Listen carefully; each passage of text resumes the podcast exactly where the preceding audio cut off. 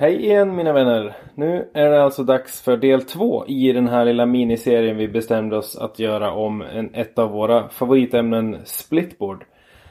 Just delad bräda är hetare än någonsin och det har sålts fler splits än något tidigare år och vi är fler och fler som upptäcker charmen med turande och orörda fjäll. Och vi kände att det var ett bra tillfälle att lyfta ämnet och förhoppningsvis kan de här avsnitten ge tips på vägen till många lyckade dagar ute i naturen med världens bästa belöning därtill. I del 1 pratade Jakob Willemsson och Hampus Mosesson om sina erfarenheter och om vad just splitboardens framfart och utveckling har betytt för deras del. Och, och hur de ser på att ta sig upp för våra fjäll till fots. Och när vi planerade att göra just det här avsnittet så ville vi också belysa säkerhetstänket ute på fjället. Eh, däremot så bestämde vi oss ganska snabbt för att det här inte var någon idé att väva in i ett enda avsnitt eftersom att den diskussionen skulle kunna vara precis hur lång som helst. Alltså därav detta avsnitt. Och eh, ja, mycket riktigt. Det skulle ha kunnat bli hur långt som helst. Men eh, för att försöka summera ner en samling tankar och tips så bjöd jag in min vän och fjällledare Jonathan Jonte Axelsson Sandström från Summit Guides. Eh, Jonte kommer att ta oss igenom hur man bäst förbereder sig inför en tur. Hur man genomför den på ett bra sätt med en eh, rad tips och tricks längs vägen. Eh, och en sak som jag vill personligen ska vara extremt tydlig eh, och det är också någonting jag nämner i avsnittet men det kan inte sägas nog. Eh, det här avslut, avsnittet ska absolut inte under några omständigheter förväxlas med kunskapen som du som lyssnare får under en lavinkurs. Det här avsnittet är avsett för att ge en bild om hur man kan tänka, planera och lägga upp en dag och väcka diskussionen och samtalen där ute i splitboardstugorna för att så många som möjligt ska kunna njuta av fjällen på ett så bra sätt som möjligt och där alla kommer hem eh, och kan eh, ge varandra en high five efter en lyckad dag. Jag heter Joel Söderström. Jag önskar er välkomna till mitt samtal med Jonathan Axelsson Sandström om säkerhet på fjället. Det är så. Liv, livet när det är som värst. Livet när det är som värst. utan, när man står utan vajersk. Ja, nu var livet så här dåligt Ja, igen. nu var livet sådär dåligt igen. Nu har jag ingen folköl hemma. Ehm, härligt. Ehm, ja, jag har knäppt på. Välkommen eh, Jonathan Sandström. Axelsson. Axelsson Sandström. Axelsson Ja. Sandström. Åt andra hållet. Ja. ja, högst oklart. Ja. Eh, nej men eh, välkommen som sagt. Det här, eh, vi, vi ska prata vi ska prata lavin, eller vi ska egentligen ja, prata lavin, vi ska prata fjällsäkerhet. Mm. Ska vi göra. Ja, tack Joel för att jag fick komma. Kul att du ville vara med, ska jag säga. Eh, vi är ju, vi, vi är ju liksom ändå eh, relativt gamla vänner i den här byn och har åkt en del tillsammans och, och det ska bli väldigt kul att få plocka din hjärna lite. Du är ju otroligt proffsig på berget så det ska bli väldigt, det är väldigt kul att du vill vara med. Eh, det är ju så att anledningen till att du är med ska vi väl kanske också berätta att vi, det här är ju då avsnitt splitboard, tema splitboard, som vi säga del två. Just det. Och anledningen till det är vi, vi gjorde ju ett avsnitt del 1 med Jakob Wilhelmsson och Hampus Mosesson som, som var ganska övergripande splitboard och lite varför vi, varför vi splittar och vad vi tycker är kul och varför vi gillar det och, och lite produktsnack och, och så. Men Precis. och vi touchade ju på ett, ett område som är, som är högst eh, relevant och det är ju säkerheten. Ehm, men för att gå lite djupare i det så är ju du här. Mm. Just det. För det är ditt speciell, specialområde. Ja. ja, det kan man säga då. Ja, men, Absolut, eh, nej, men så, absolut. så, därför, eh, så därför ville jag att vi skulle sätta oss och prata lite om det. För att Mm. vi, jag menar, det väl, känns, väl högst relevant också nu. Det är, alltså splitboard är hetare än någonsin. Ja, precis. Eh, det är, vi är fler och fler som är ute på berget. Mm. Eh, och eh, lavinkurser eh, säljs och bokas eh, högt och lågt. Mm. Och, och Ja. Det känns som att det är en eh, liksom relevant eh, Mm. grej att tänka på. Absolut. Det, är- det, det kommer... s- Det är inte lika säger man, naturligt att det kommer sig, alltså med säkerheten eh, som blir när en väl går på tur. Alltså det är lätt att den tänker snowboardåkning och att den är i pisten där det är liksom preparerat och allt är Mm. super eh, liksom uppstyrt. Det finns någonting som heter Disneyland-känslan som Mm. är att den tänker att ja, men här är det safe för att här är ju någon som har alltså gjort, gjort eh, ett arbete bakom ett säkerhetsarbete. Och det försvinner ju helt när vi väl kommer ut på ett fjäll. Liksom. Mm. Då är det ju inte någon som är ute och spränger eller någon som är ute och... I alla fall inte på många ställen. Sen finns ju alltid det här, vi kommer att prata om lavinprognoser och sånt sen. Men, men det är oftast på andra villkor såklart. När vi väl tar oss ut på splitboarden. Ja. Så det är en stor del i det hela liksom. Ja, precis. Och det blir ju ett, ett eh, väldigt... eh, Alltså menar, det egna ansvaret eh, ökar ju extremt mycket. Mm, Eh, precis. och eh, alltså, bakgrunden också till, jag menar, till att, att du sitter här är ju att du arbetar eh, med Summit Guides. Mm, precis. Eh, berätta gärna lite om, om vad ni gör, Mm. vilka, Ja. vad, vad eran, hur er organisation ser ut. Ja, exakt. Vi har ju... eh, det här är ju tredje vinter nu då som vi eh, kör Summit Guides. Och vi är ju tre personer. Det är, det är jag och så är det eh, Martin Strömgren och Johan Arnemo. Och vi har ju känt varandra ett tag och varit ute på fjället ganska mycket tillsammans. Och eh, tänkte att vi vill köra någonting ihop. Istället för att var och en, för alla hade en enskild firma eh, sen innan då. Mm. Och så tyckte vi att vi hade samma tänk och allting sånt. Så vi eh, slog våra kloka, tycker vi, skallar ihop. Och så eh, körde vi på under ett samlat namn då, som blev Summit Guides. Och då har vi ju lavinkurser och vi har eh, toppturskurser och vi har lite splitboardkurser och klätterkurser på sommaren. Och ja, men ett, eh, vad vi tänkte skulle vara ett eh, klassiskt fjällguidesföretag helt Mm. enkelt. Som inriktat både på säkerhet och på eh, guidade fjällturer helt enkelt. Mm. Så det är utbildning och det är turer helt enkelt. Mm. Utennjut. Ja, verkligen utan ut. verkligen. Och det blev ju, ja men Åre är basen, liksom basen just nu. Martin håller på att utbilda sig till internationell bergsguide. Eh, Han är i Alperna just nu faktiskt.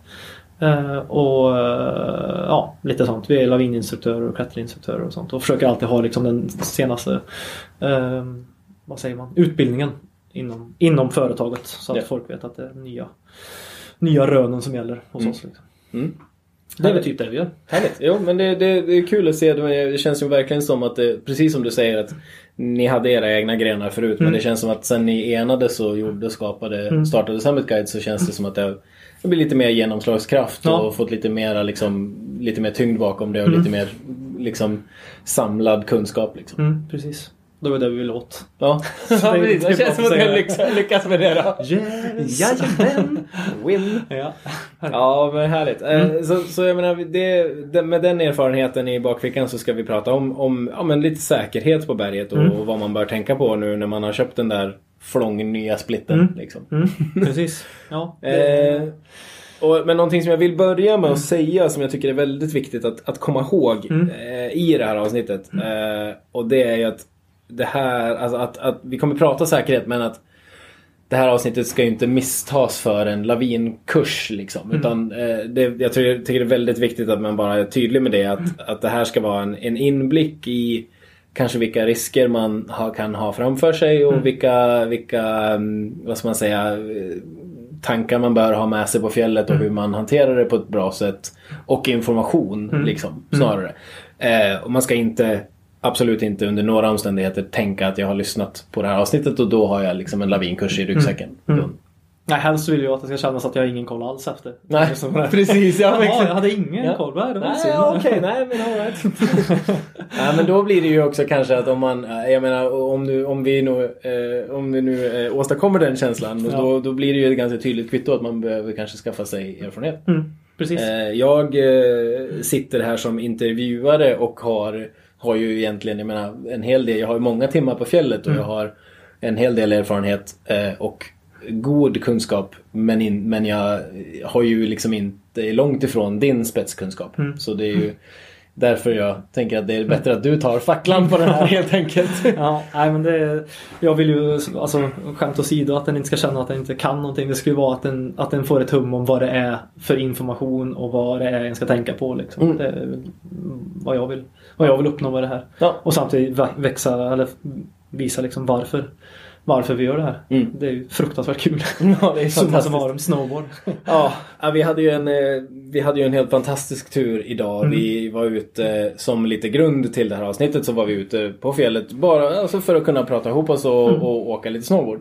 Mm. Och vi var ute på Ottsjöfjället i, Vålådalen. Ottfjället Ja. till och med heter Mm. det faktiskt. Precis. Eh, ja du ser, min kunskap failar direkt. Ja, det är nog vanligt att den säger Nej men och bara hade en, en riktig njutartur. Mm. Liksom. Eh, lite tveksamt när det, var, när det stod 28 minus på temperaturen. Mm, det var kallt i nere i alltså. byn. Det var riktigt kallt. Mm. Men eh, det är ju det med eh, det är det med fjällen. Det Mm. blir ju gärna också, det, det vet ju alla som har varit mycket på fjället, att det blir ju gärna varmare längre upp. Mm. Man tänker, det, det logiska känns som att det borde vara tvärtom. Mm. Men så är det inte. Nej, ganska många gånger som det blir sån inversion. Mm. Så det var varmt och skönt där uppe. Riktigt fint. Och solen eh, värmde till och med Mm. när vi satt och fika. Det var helt magiskt. Mm. Så ska det Eh, vara.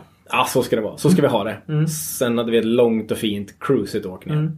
Mm. Eh, men du, eh, Jonte. Du då? Mm. Innan, innan vi liksom dyker ner i det här svarta hålet av, av eh, fjällsäkerhet. Mm. Mm. Vem, vem är du och var, var kommer du ifrån från början? Ja, eh, men eh, jag är ju en Värmlandspöjk om inte det har hörts sen eh, innan. Eh, uppvuxen i, i Sunne, mitt i mörka skogen i Värmland. Eh, och hittade väl snowboardåkningen genom skateboardåkningen ska jag väl säga. Gjorde sin första ollie där på grusvägen hemma. Jajamän. det var inte ens asfalt då utan det var såna här smala, vita, tråkiga plastdäck liksom. Som körde fast i gruset och kunde göra liksom. Ja, men svinbra att få fäste i gruset när man ska lära sig ollie då. Exakt. Det var, ja, det var fan, det kommer aldrig glömma det. Det var en, Nej. skateboard med tre apor under liksom. Så, ja. Um, ja, men därifrån då så um, vart det ju en polare och jag, uh, Viktor, min barndomspolare, som uh, ja, men lite tillsammans och så med hjälp av min, min mosters uh, sambo som var österrikare som så här, gav mig möjligheten att jag vill åka skidor, jag vill åka snowboard. Och så, så här, ja, men testa snowboard för att det är likt skateboard. Och så vart det att jag uh, och min barndomspolare där åkte massa i, i skizoner och som var närmsta backen. Mm. Eh, och sen så bara växte det mer och mer och så vart det massa parkåkning och så vart det lite utomlands och så eh, föddes intresset av eh, ja, men utanför pisten och eh, utanför eh, liksom preparerad backe när jag flyttade upp till Åre 2012 då. Mm. Eh, och gick den här Vildmarks äventyrsguidesutbildning som är på campus här i Åre. Ehm, så den där liksom så började jag förstå att det här kan jag faktiskt hålla på med och kanske utvecklas i och kanske till och med jobba men det fanns ju inte en liksom, Det var ju en högsta dröm i stort sett att kunna få jobba med en sån här grej liksom. Men så eh, fortsatte jag utbilda mig efter den utbildningen och eh, hittade det här med ja, men splitboarden. Det var nästan 2012, 2013 där i, i samma veva som jag flyttade upp hit. Då. Mm. Ehm, och eh, ja, men tog det därifrån. Märkte ju att det här är ju superkul och det krävs så fruktansvärt mycket mer än att bara sätta sig i liften och sen så ta sig ner. Liksom. Eh, det finns så mycket mer runt omkring. En behöver ha lite fysik, en behöver ha en tanke om den ska upp och sen en tanke om den ska ner. Och eh, utrustningen, den ska funka på ett visst sätt och hela den här biten. Liksom. Mm. Så det växte ju verkligen så här. Från att den hade en, en snowboard med ett par bindningar så skulle den helt plötsligt ha ett par stavar eller så här, liksom, eh, ja, hudar. Och jaha, finns det olika hudar och allt sånt där. Liksom. Så eh, ja, det, det växte därifrån skulle jag säga. Helt Mm. enkelt. Ehm, ja, Mm. jag tror att det är väl lite den bakgrunden jag har skulle jag vilja säga. Mm.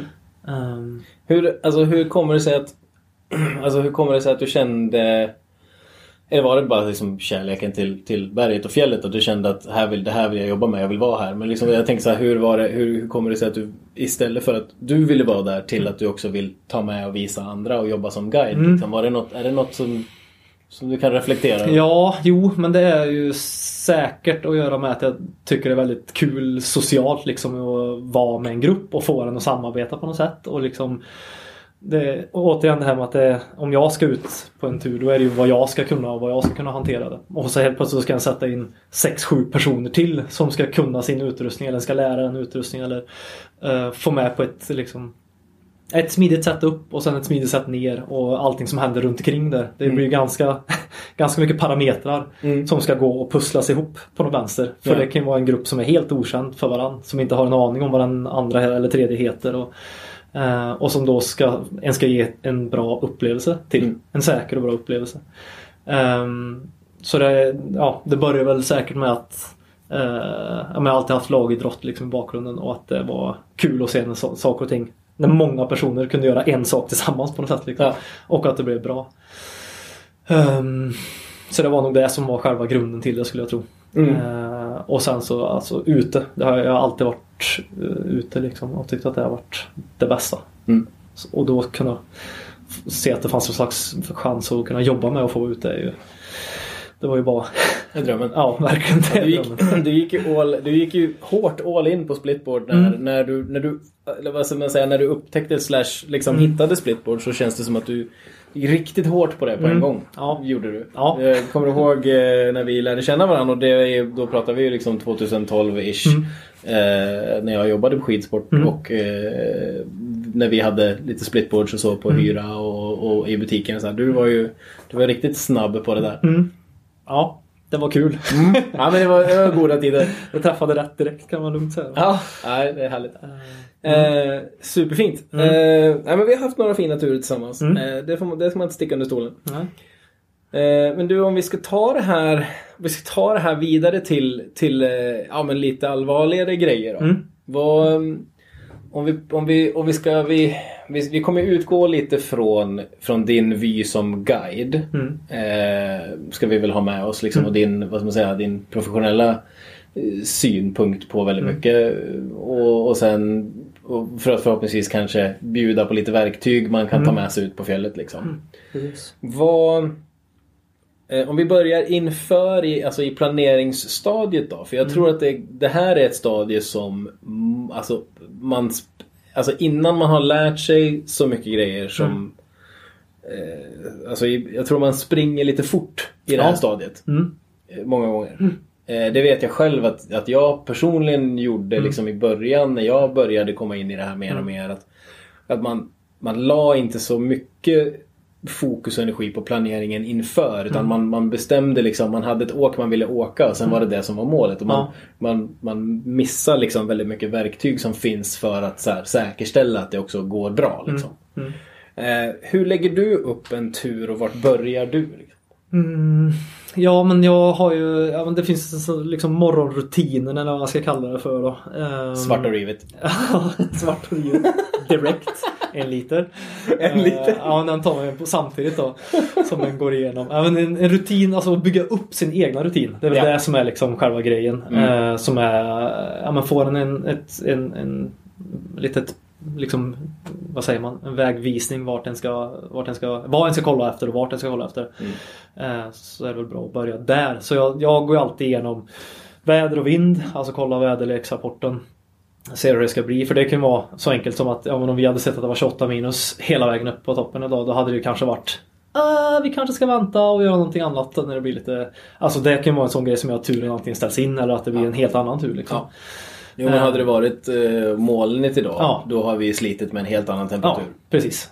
Exakt. Och det kan ju vara saker som gör att det blir svår, svårt att se och liksom hela den här biten. Mm. Så väder är jätteviktigt att gå in och kolla på. Och man kan ju jämföra lite grann på olika väderleksrapporter där och se. Är den, i närheten av en skidanläggning så har ju de sina egna också oftast. Som Åre här har ju en jättebra, både nere i dalen och uppe på toppen. Då kan du se vad det är för temperaturskillnad och sånt. Ehm, kan ju vara ganska nice och om en missar det att ja men idag kör vi skog. Eh, ja men det är 28 minus nere i skogen och så är det 6 minus uppe på toppen. Liksom. Och strålande sol. Nej, exakt. Ah, jag missade en grej liksom. Ja. Och det är inte bara säkerhet utan det är även för att det ska bli en fin liksom, dag. Ja. Eh, Så väder, väder och vind. Eh, Sen så kollar jag eh, lavinprognoser såklart. Och det är ju lavin, lavinprognoser.se. Eh, Och det är ju en statlig eh, organisation under Naturvårdsverket som en kan gå in och eh, se vad det är för stabilitet helt enkelt och vad, vad faran är idag då, Mm. helt enkelt i snötäcket. Obs bokmärk i telefonen. Ja, exakt. Har Precis. den, har, den, eh, har den som en ja, morgonrutin. Ja, precis. Så där går man in och kollar vad de skriver och där beskriver de ju vart, vart det finns faror på fjället i form av olika lavinproblem. Vilken höjd det är på, vilket väderstreck det är i och allt sånt gör ju också att jag får ett hum om ja, men vart, vart ska jag röra mig, vart ska jag inte röra mig, hur ska jag liksom lägga upp dagen. Eh, så den är ju superviktig och den har en jättebra kartfunktion också den hemsidan. Så där kan den gå in och få massa, massa, massa bra verktyg. Lutningskarta så den ser vad, vad brant saker och ting är och så. Eh, och det går även att ha den som en, som du säger på telefonen så att den får upp eh, sin position. Så den ser vart den är på kartan också. Då. Så den är superbra eh, på lavinprognoser.se. Ehm, sen så funderar jag alltid på vad det är jag vill göra. Vad det är för eh, utrustning jag ska ha med. Ja, men ska jag, eh, kan jag bootpacka? Nej det kan jag inte utan jag måste splitboarda. Ja, men då ska jag ha med stighudar, stavar och så liksom så här, tänka vad det är jag behöver ha. Ska jag ha med mig en lunch eller ska jag ha med mig eh, Eh, bara snacks? Då? Liksom gå igenom vad det, är, vad det är jag behöver för att det här ska gå att göra under dagen då, helt enkelt. Um, och så funderar jag lite på om jag har någon vän som kan bli med eller vilka som jag ska bli med eh, och vad de har för eh, utrustning och för kunskap. För det är också en sån grej om det inte är ehm, ja, men personer som en tänker kanske att ja, men det här kan vara för antingen åkning som blir för svår eller att det kommer vara för en lång dag fysiskt. Alltså det kan vara massa parametrar där också. Liksom. Då får ni börja tänka om. Det är ganska många gånger som jag själv har tänkt att jag ska åka på en viss tur. Och så hör jag av mig till en kompis och sen så hör den av sig till en kompis som sen hör av sig till en till kompis och så kom det fem till personer som jag inte hade ens planerat med eh, i början. Och då så tänker jag direkt att ja, men då kör vi inte det som jag tänkte då utan då, då gör vi någonting annat. Liksom. Ehm, så det blir ju, eller allting där blir ju någon slags ihopkok som sen blir turen som blir resultatet. Liksom. Mm. Ehm, så det är en, en liten mix där ehm, av vad en behöver kolla. Men väder, vind, lavinprognoser. Och lavinprognoser finns ju på sex eh, olika fjällområden i, i Sverige nu då. Eh, det är Funäs, det är Årefjällen, det är Borga och, och Kittelfjäll och Hemavan och så är det uppe i gränsen och uh, Kebnekaise där då. Eh, så även utanför dem så finns det liksom ingen prognos. Så- och där är det folk som jobbar massa med att kolla snöstabilitet och skickar in den infon till, till uh, lavinprognoser där. Så väldigt bra information och väldigt viktigt att kolla på. Mm. För att veta vad det, var- vart farorna finns och vad det är för fara. Mm. Eh, Fjällkartan Ja. och eh, appen Fjällkartan är bra. Absolut, precis. Den är Ladda- super, super bra. l- Hämta appen, ladda ner sitt område. Mm. Där har man väldigt mycket information om, om också om lut, lutningskurvor Mm. Ja. och mm, mycket sådana grejer. Liksom. Precis. Och, Eh. och det är ju alltså Det som man gör inne, det, det ska göra så att det blir bra när den sen kommer ut. Det är det som är själva grejen. Mm. Så ju mer planeringen gör och får den här rutinen och kolla på saker och ting desto snabbare kommer det gå också. Och få Mm. den här, ja men det här ska jag kolla, bam, bam, bam, bam. Dricka sin kopp kaffe och sen så ta sig ut och ha en, en riktigt trevlig dag på fjällen. Liksom. Mm. Och det, det som du nämnde, jag tycker det, det är faktiskt superviktigt att, att, att belysa lite grann. Det som du nämnde om, om att hitta sin egen rutin. Mm. Eh, det, är, det är så sjukt eh, viktigt för att man, det är ganska mycket grejer och Alltså vill man ut på en rejäl tur liksom. Och har man gjort det mycket, jo men då kanske den här liksom sitter i, i ryggmärgen. Men när man i början börjar så leta sig ut lite mer. Mm. Alltså det är så sjukt viktigt att hitta den där rutinen. För då kan man, göra, då kan man packa det här med, med, med ett större lugn. Man kan förbereda sig på ett, på ett eh, liksom, mer tidseffektivt sätt. Eh, man, man hinner med den där njutkoppen kaffe på morgonen istället för att bara stå och skaka och fundera om man har fått med sig allt. Liksom. Eh, och, och sen framförallt att man, man med, med större sannolikhet inte glömmer något. Mm, mm, precis. Det är lite som att Jakob Exakt. pratade om eh, i förra avsnittet om att, eh, att, man, att hans number one tip var Ja. att inte glömma bootsen. Been there, done that. Ja! Eh, Jag vet, jag vet inte om... eh, Alltså, är det någon som aldrig har gjort det? Den, om, man, om man aldrig har gjort det så kan man få skicka ett meddelande till Snobbpodden och, och, och skryt, skryta med det. Man vinner ingenting för det, men man kan få skryta med det. Nej, det är sjukt alltså. Det är något.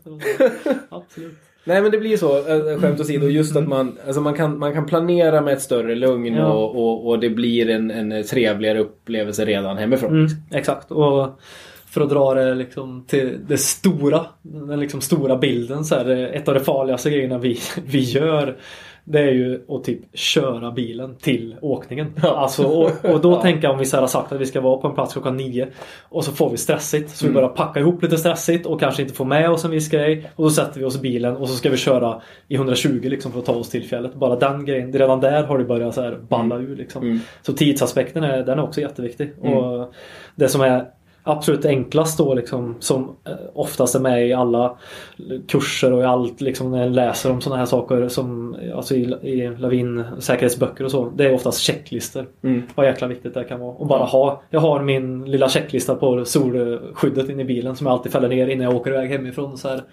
Sen Siversson, spade, eh, bootsen med stort, stort B.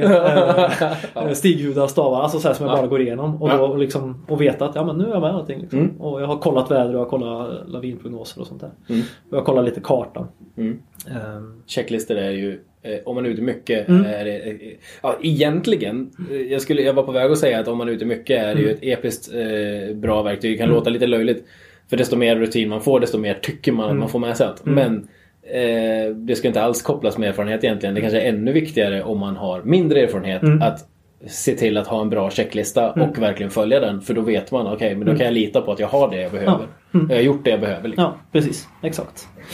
Den är eh, väldigt skön. Det blir ett eh, behagligt och som du sa där i början också att det är så här, ja, men ett lugn. Att ja, jag har med mig allting. Mm. Då, har vi, då har vi börjat dagen jäkligt bra. Mm, eller hur? Och det är ju också, oftast då en gör kloka och bra beslut också. Liksom, när en har ett lugn och vet att, att en har kollat det en ska kolla på. Liksom. Mm. Mm. Härligt. Mm. Eh, så när vi inte har kört 120 eh, till fjällen då? Eh, nej men, eh, men sen eh, när man väl eh, liksom, vi, vi har den där checklistan. Vi Mm. har Sven Iverssons spade. Eh, vill du ge en snabb summering om, jag tror, jag tror att liksom Övergripande har man nog ganska bra insyn i vad, vad det är för något. Men, men du får gärna berätta lite kort om, Mm. om, så här, eh, om de basic utrustningen. Liksom. Mm, just det. Ja, men precis det är ju i, i, i ryggsäcken och på dig så ska ju alltid transceiver sån spade finnas. Det är liksom basutrustningen. Eh, sen så är ju hjälm ett, eh, en väldigt bra sak som eh, hindrar dig från att slå i huvudet. Väldigt enkelt. Väldigt positivt. Väldigt I- i- positivt. inte viss erfarenhet. Nej, precis. Och det, det är ju en stor del av de som hamnar i eh, lavinolyckor som eh, förolyckas av slag mot skallen. Då, liksom. Så en hjälm är, är väldigt, väldigt bra skydd. Eh, sen så kan den ju, om man känner att det är eh, finns en ekonomi i det så går det alltid att köpa en sån här lavinryggsäck också då. Vilket är också fantastiskt verktyg. För när det kom så var det så här, ja ah, det här kommer nog bli att folk tänker att de har både hängslen, livrem, hjälm, allting liksom. Och då kör vi bara för det, det finns ingen morgondag liksom. Eller ja, jag är så säker Ja. som jag bara kan bli. Precis. Men det visar sig att det inte är så då, utan det, det, är, en, det är en bra grej att ha liksom. Mm.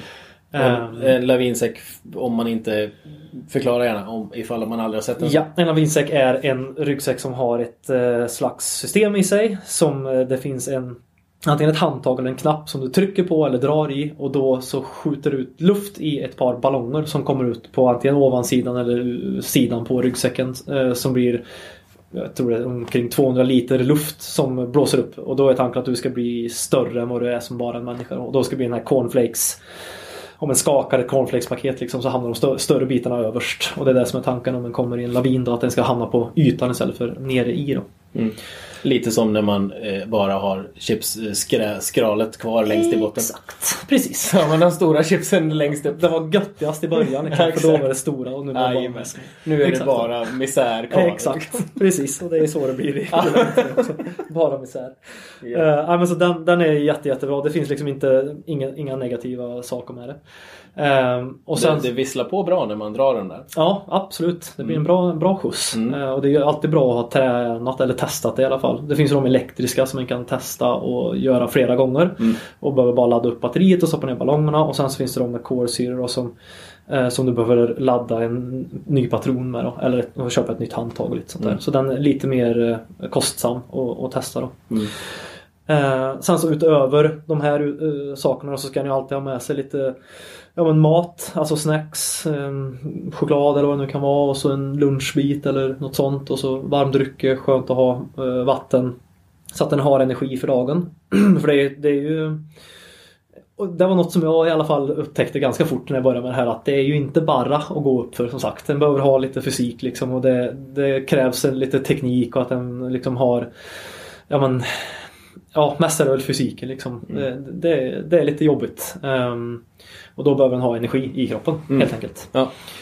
Eh, sen så ett Och- första hjälp. Ja, nej, jag tänkte bara säga att, man, att man har jag menar, typ lite snacks eller lite små, något, något så här litet, smidigt, lätt tillgängligt. Mm, absolut. Och att man, det är, alltså, du vet, det är typ i sidofickan på ryggsäcken Mm. eller någonting så här snabbt och enkelt så man kan plocka på sig lite så snabb energi. Mm. Lite, och gärna Någonting som jag väldigt, alltså som jag har lärt mig, Mm. eh, som jag har extremt stor nytta av är att ta någon energibit alltså lite tidigare än vad man kanske vad kroppen visar att den behöver. Mm, Liksom. Absolut. För att då hinner man liksom plana innan man blir Innan man tar slut. Mm. Liksom. För då är det sån himla upphämtning på, på energi. Liksom. Ja, absolut.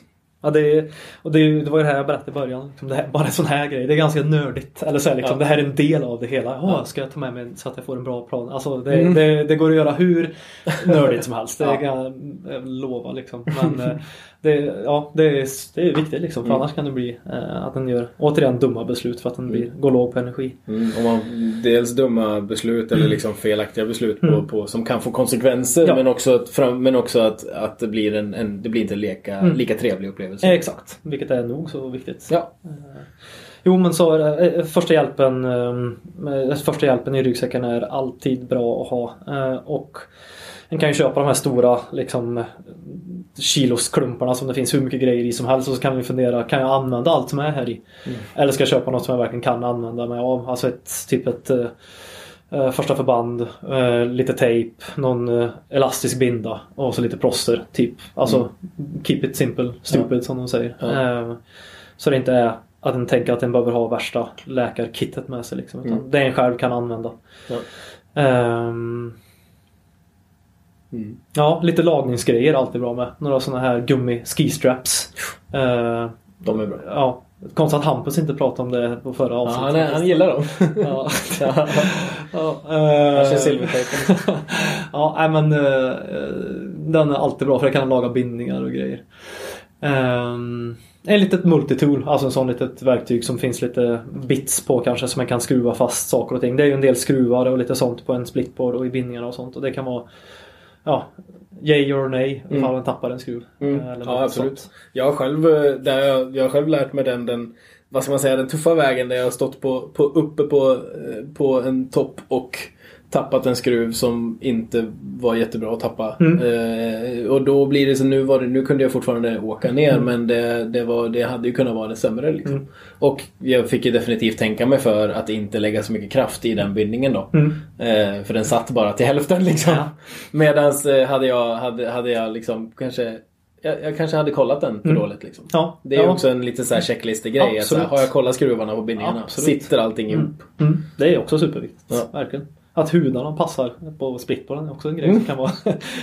att man inte har tagit kompisens Ja, hudar. exakt. Eller att den, det kan vara att den har oturen en hyr också. Att det blev fel liksom, på hyran. Så att den kollar igenom även när den lånar saker. Mm. Att det liksom passar innan den, innan den går ut och står.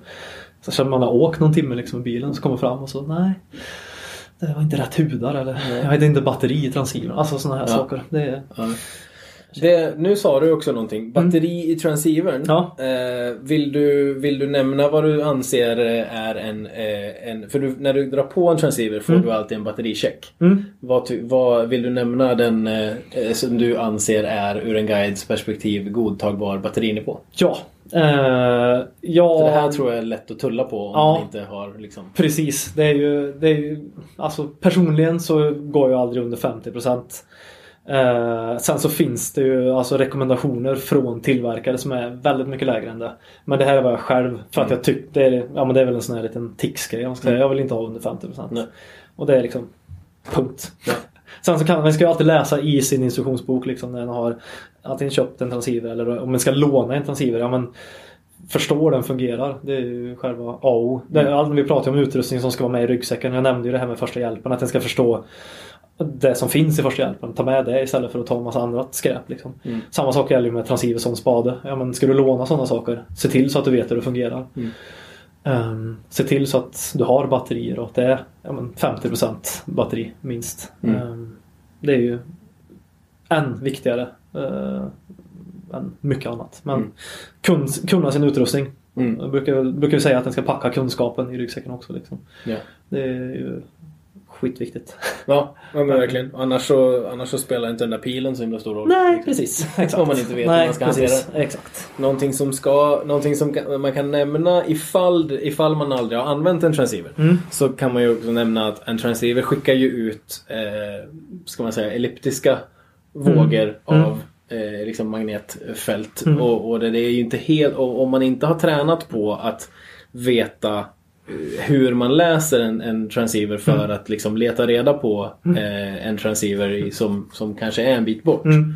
Så är det ju inte helt självklart. Nej. Den, du får ju inte en pil rätt på målet Nej. utan du får ju en pil enligt en, eh, en radiovåg så att säga. Mm.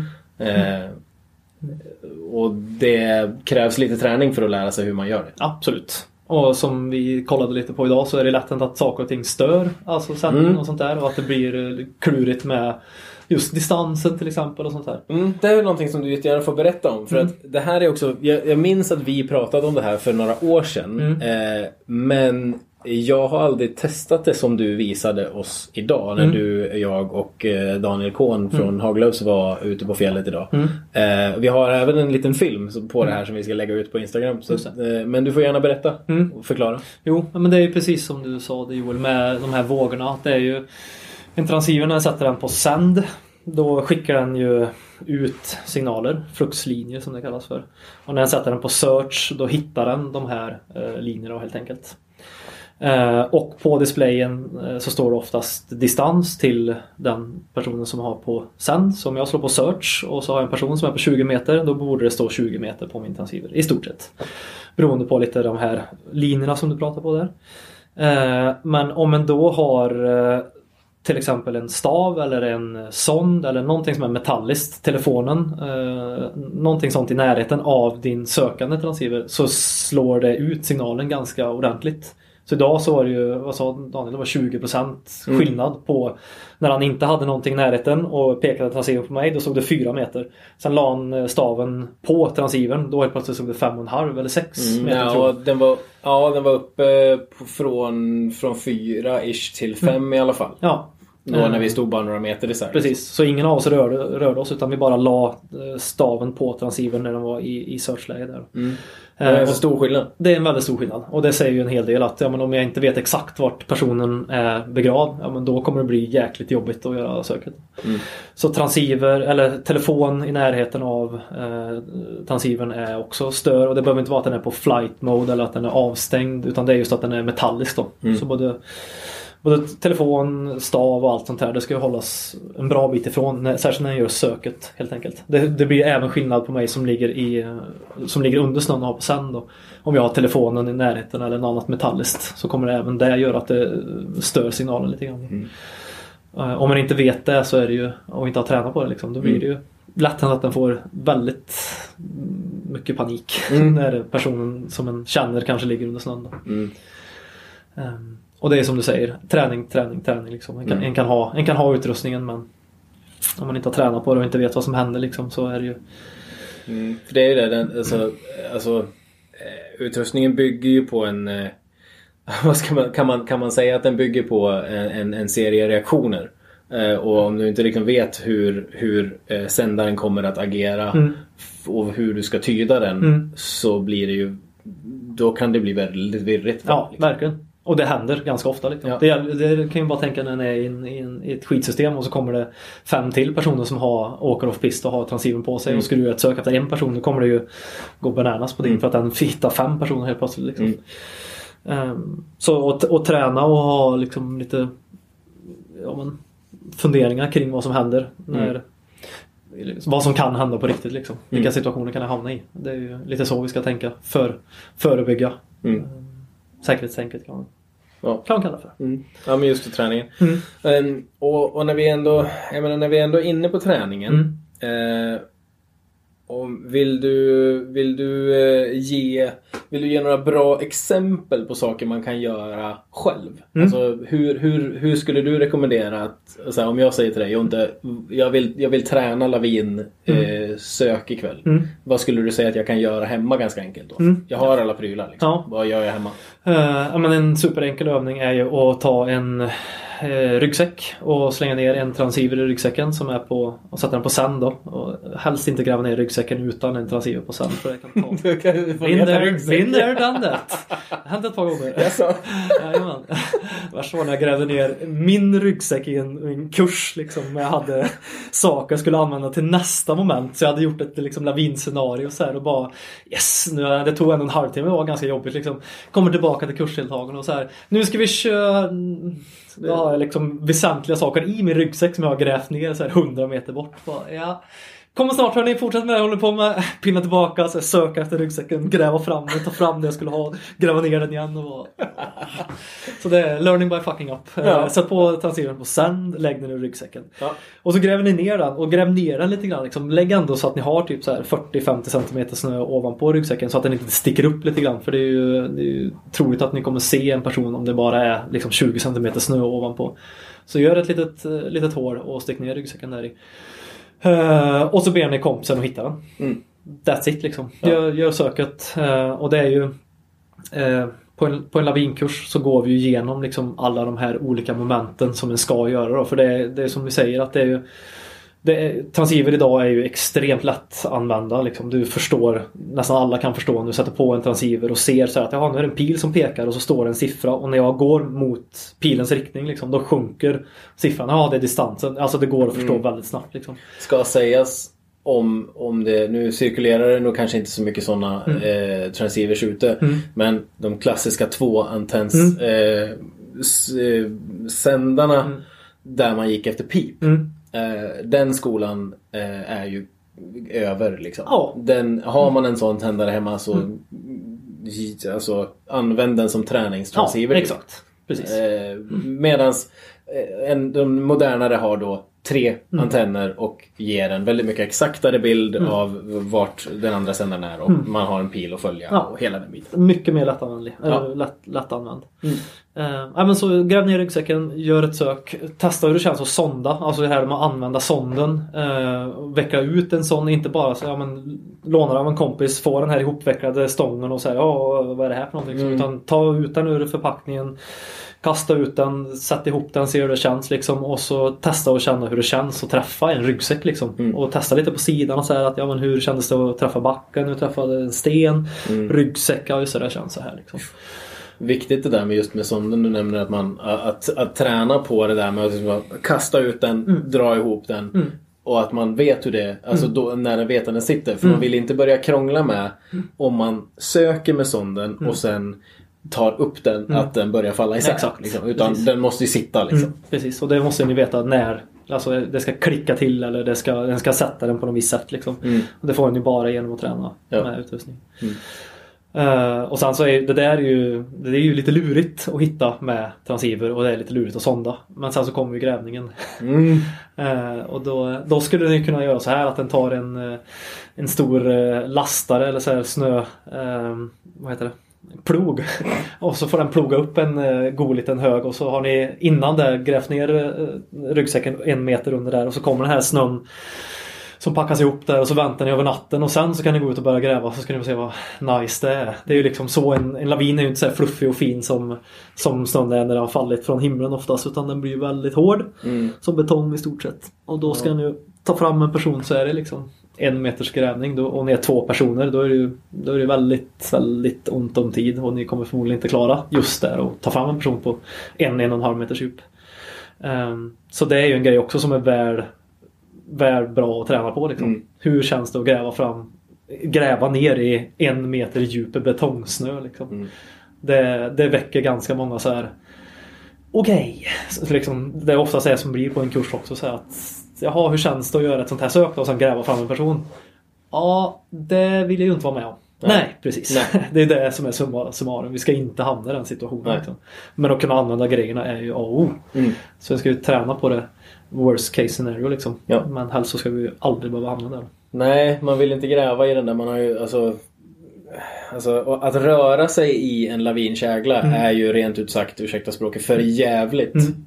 Också. Mm, precis. Det är det ju. Exakt. Och bara gå i en sån. Ja. Och då göra ett sök där. Vad ska jag ha på mig skidorna? Eller ska jag ha på mig brädan? Eller ska jag på mig... Hur, hur ska jag göra? Men Mm. Allt blir situationsanpassat också liksom. Du nämnde, du nämnde lite intressant statistik eh, innan. Just det. Eh, apropå att vi pratar om vad man har i väskan och, Mm. och hur man ter sig liksom. Eh, har, du, har du möjlighet att dra den? Mm. Det var, lite, det var, det var extremt talande. Ja, precis. Det är ju lätt att en tänker så här att ja, men, Eh, det räcker med att jag åker med en transceiver idag. Liksom. Jag kan gräva fram med händerna eller jag åker, jag åker med transceiver och spade. Jag, jag, kan, gräva- jag behöver nog inte sonda liksom. Eh, för det är ju alltid det att ja, men, eh, så fort det har gått en avin och en pers- person liksom har varit med i den. Du vill ju hitta personen, det är det som är grejen. Liksom. Så, så om du börjar göra ett sök med en transceiver och personen inte syns på ytan. Liksom, då kommer du alltid köra den här obrytbara kedjan. Att du söker med transceivern. När du har gjort hela proceduren med transceivern, då söker du med sonden. När du har sökt med sonden, då gräver du med spaden. Det är liksom de tre faserna. Liksom. Det, det är en obrytbar kedja då. Um, och då finns det lite statistik där som uh, har gjorts i Eh, i Frankrike är det faktiskt när de hade en lavinkägla som var 200 gånger 300 meter. Eh, där fem personer med snöskor fick gå ut och göra eh, ett sök efter två personer då, som, var, som låg i den, ja det var fiktiva personer som låg i den här käglan. Då. Två personer med transceiver och det var fem personer.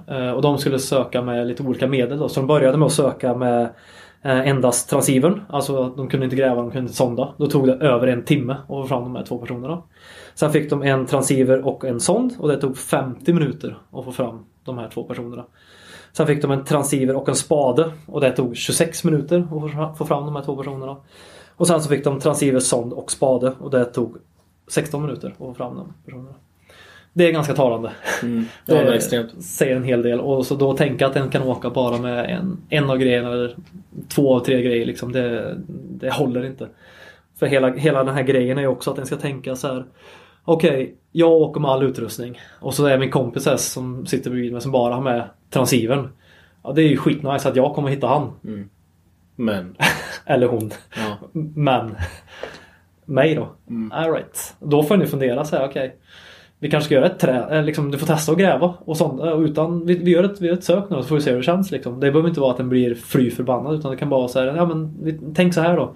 Vi går ut till den här snöhögen och så testar vi att gräva med händerna så får vi se hur det känns. Liksom. Då blir det en ganska bra tankeställare. Mm. Ehm, så det är, ja, det är skitviktigt att ha rätt, rätt utrustning och rätt kunskap liksom, för, att, för att hantera helt enkelt. En, eh, en eh, sidonotis angående grävningen är också att man Alltså det är nog lätt att tänka att om man sondar fram och man får en träff på sonden. Man känner att det här är nog fan min, min homie liksom.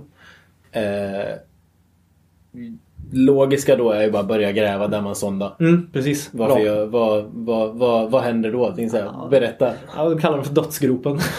All, all, om du gräver en Så grop... jävla mörkt. Ja, ja men grä- gräver du en, ra, en grop rakt ner liksom, då kommer ju all snö som du som har på sidan av gropen kommer bara ramla ner igen. Och så tanken är att du ska få upp en person från snön liksom. Och tänka då att det är som betong liksom och försöka ens lyfta en person därifrån är ju kört. Som eventuellt också är skadad. Exakt. Så det, det går ju liksom inte att tänka att den ska gräva rakt ner utan då ska den gräva en bit neråt liksom i, i, i sluttningsriktningen då. Och sen så snett mot sonden. Uh, och bara det är ju en grej att träna på. Liksom, så att okej, jag ska inte gräva. Det blir som du säger helt naturligt att han vill gräva här där sonden sitter liksom i snön. Ehm, men att, ta några steg bak och sen liksom gräva in snett mot personen för att kunna liksom dra den ut ner i, i sluttningsriktning är ju det är ju skitviktigt det också. För om du inte gräver på rätt sätt och får den här dragfunktionen liksom.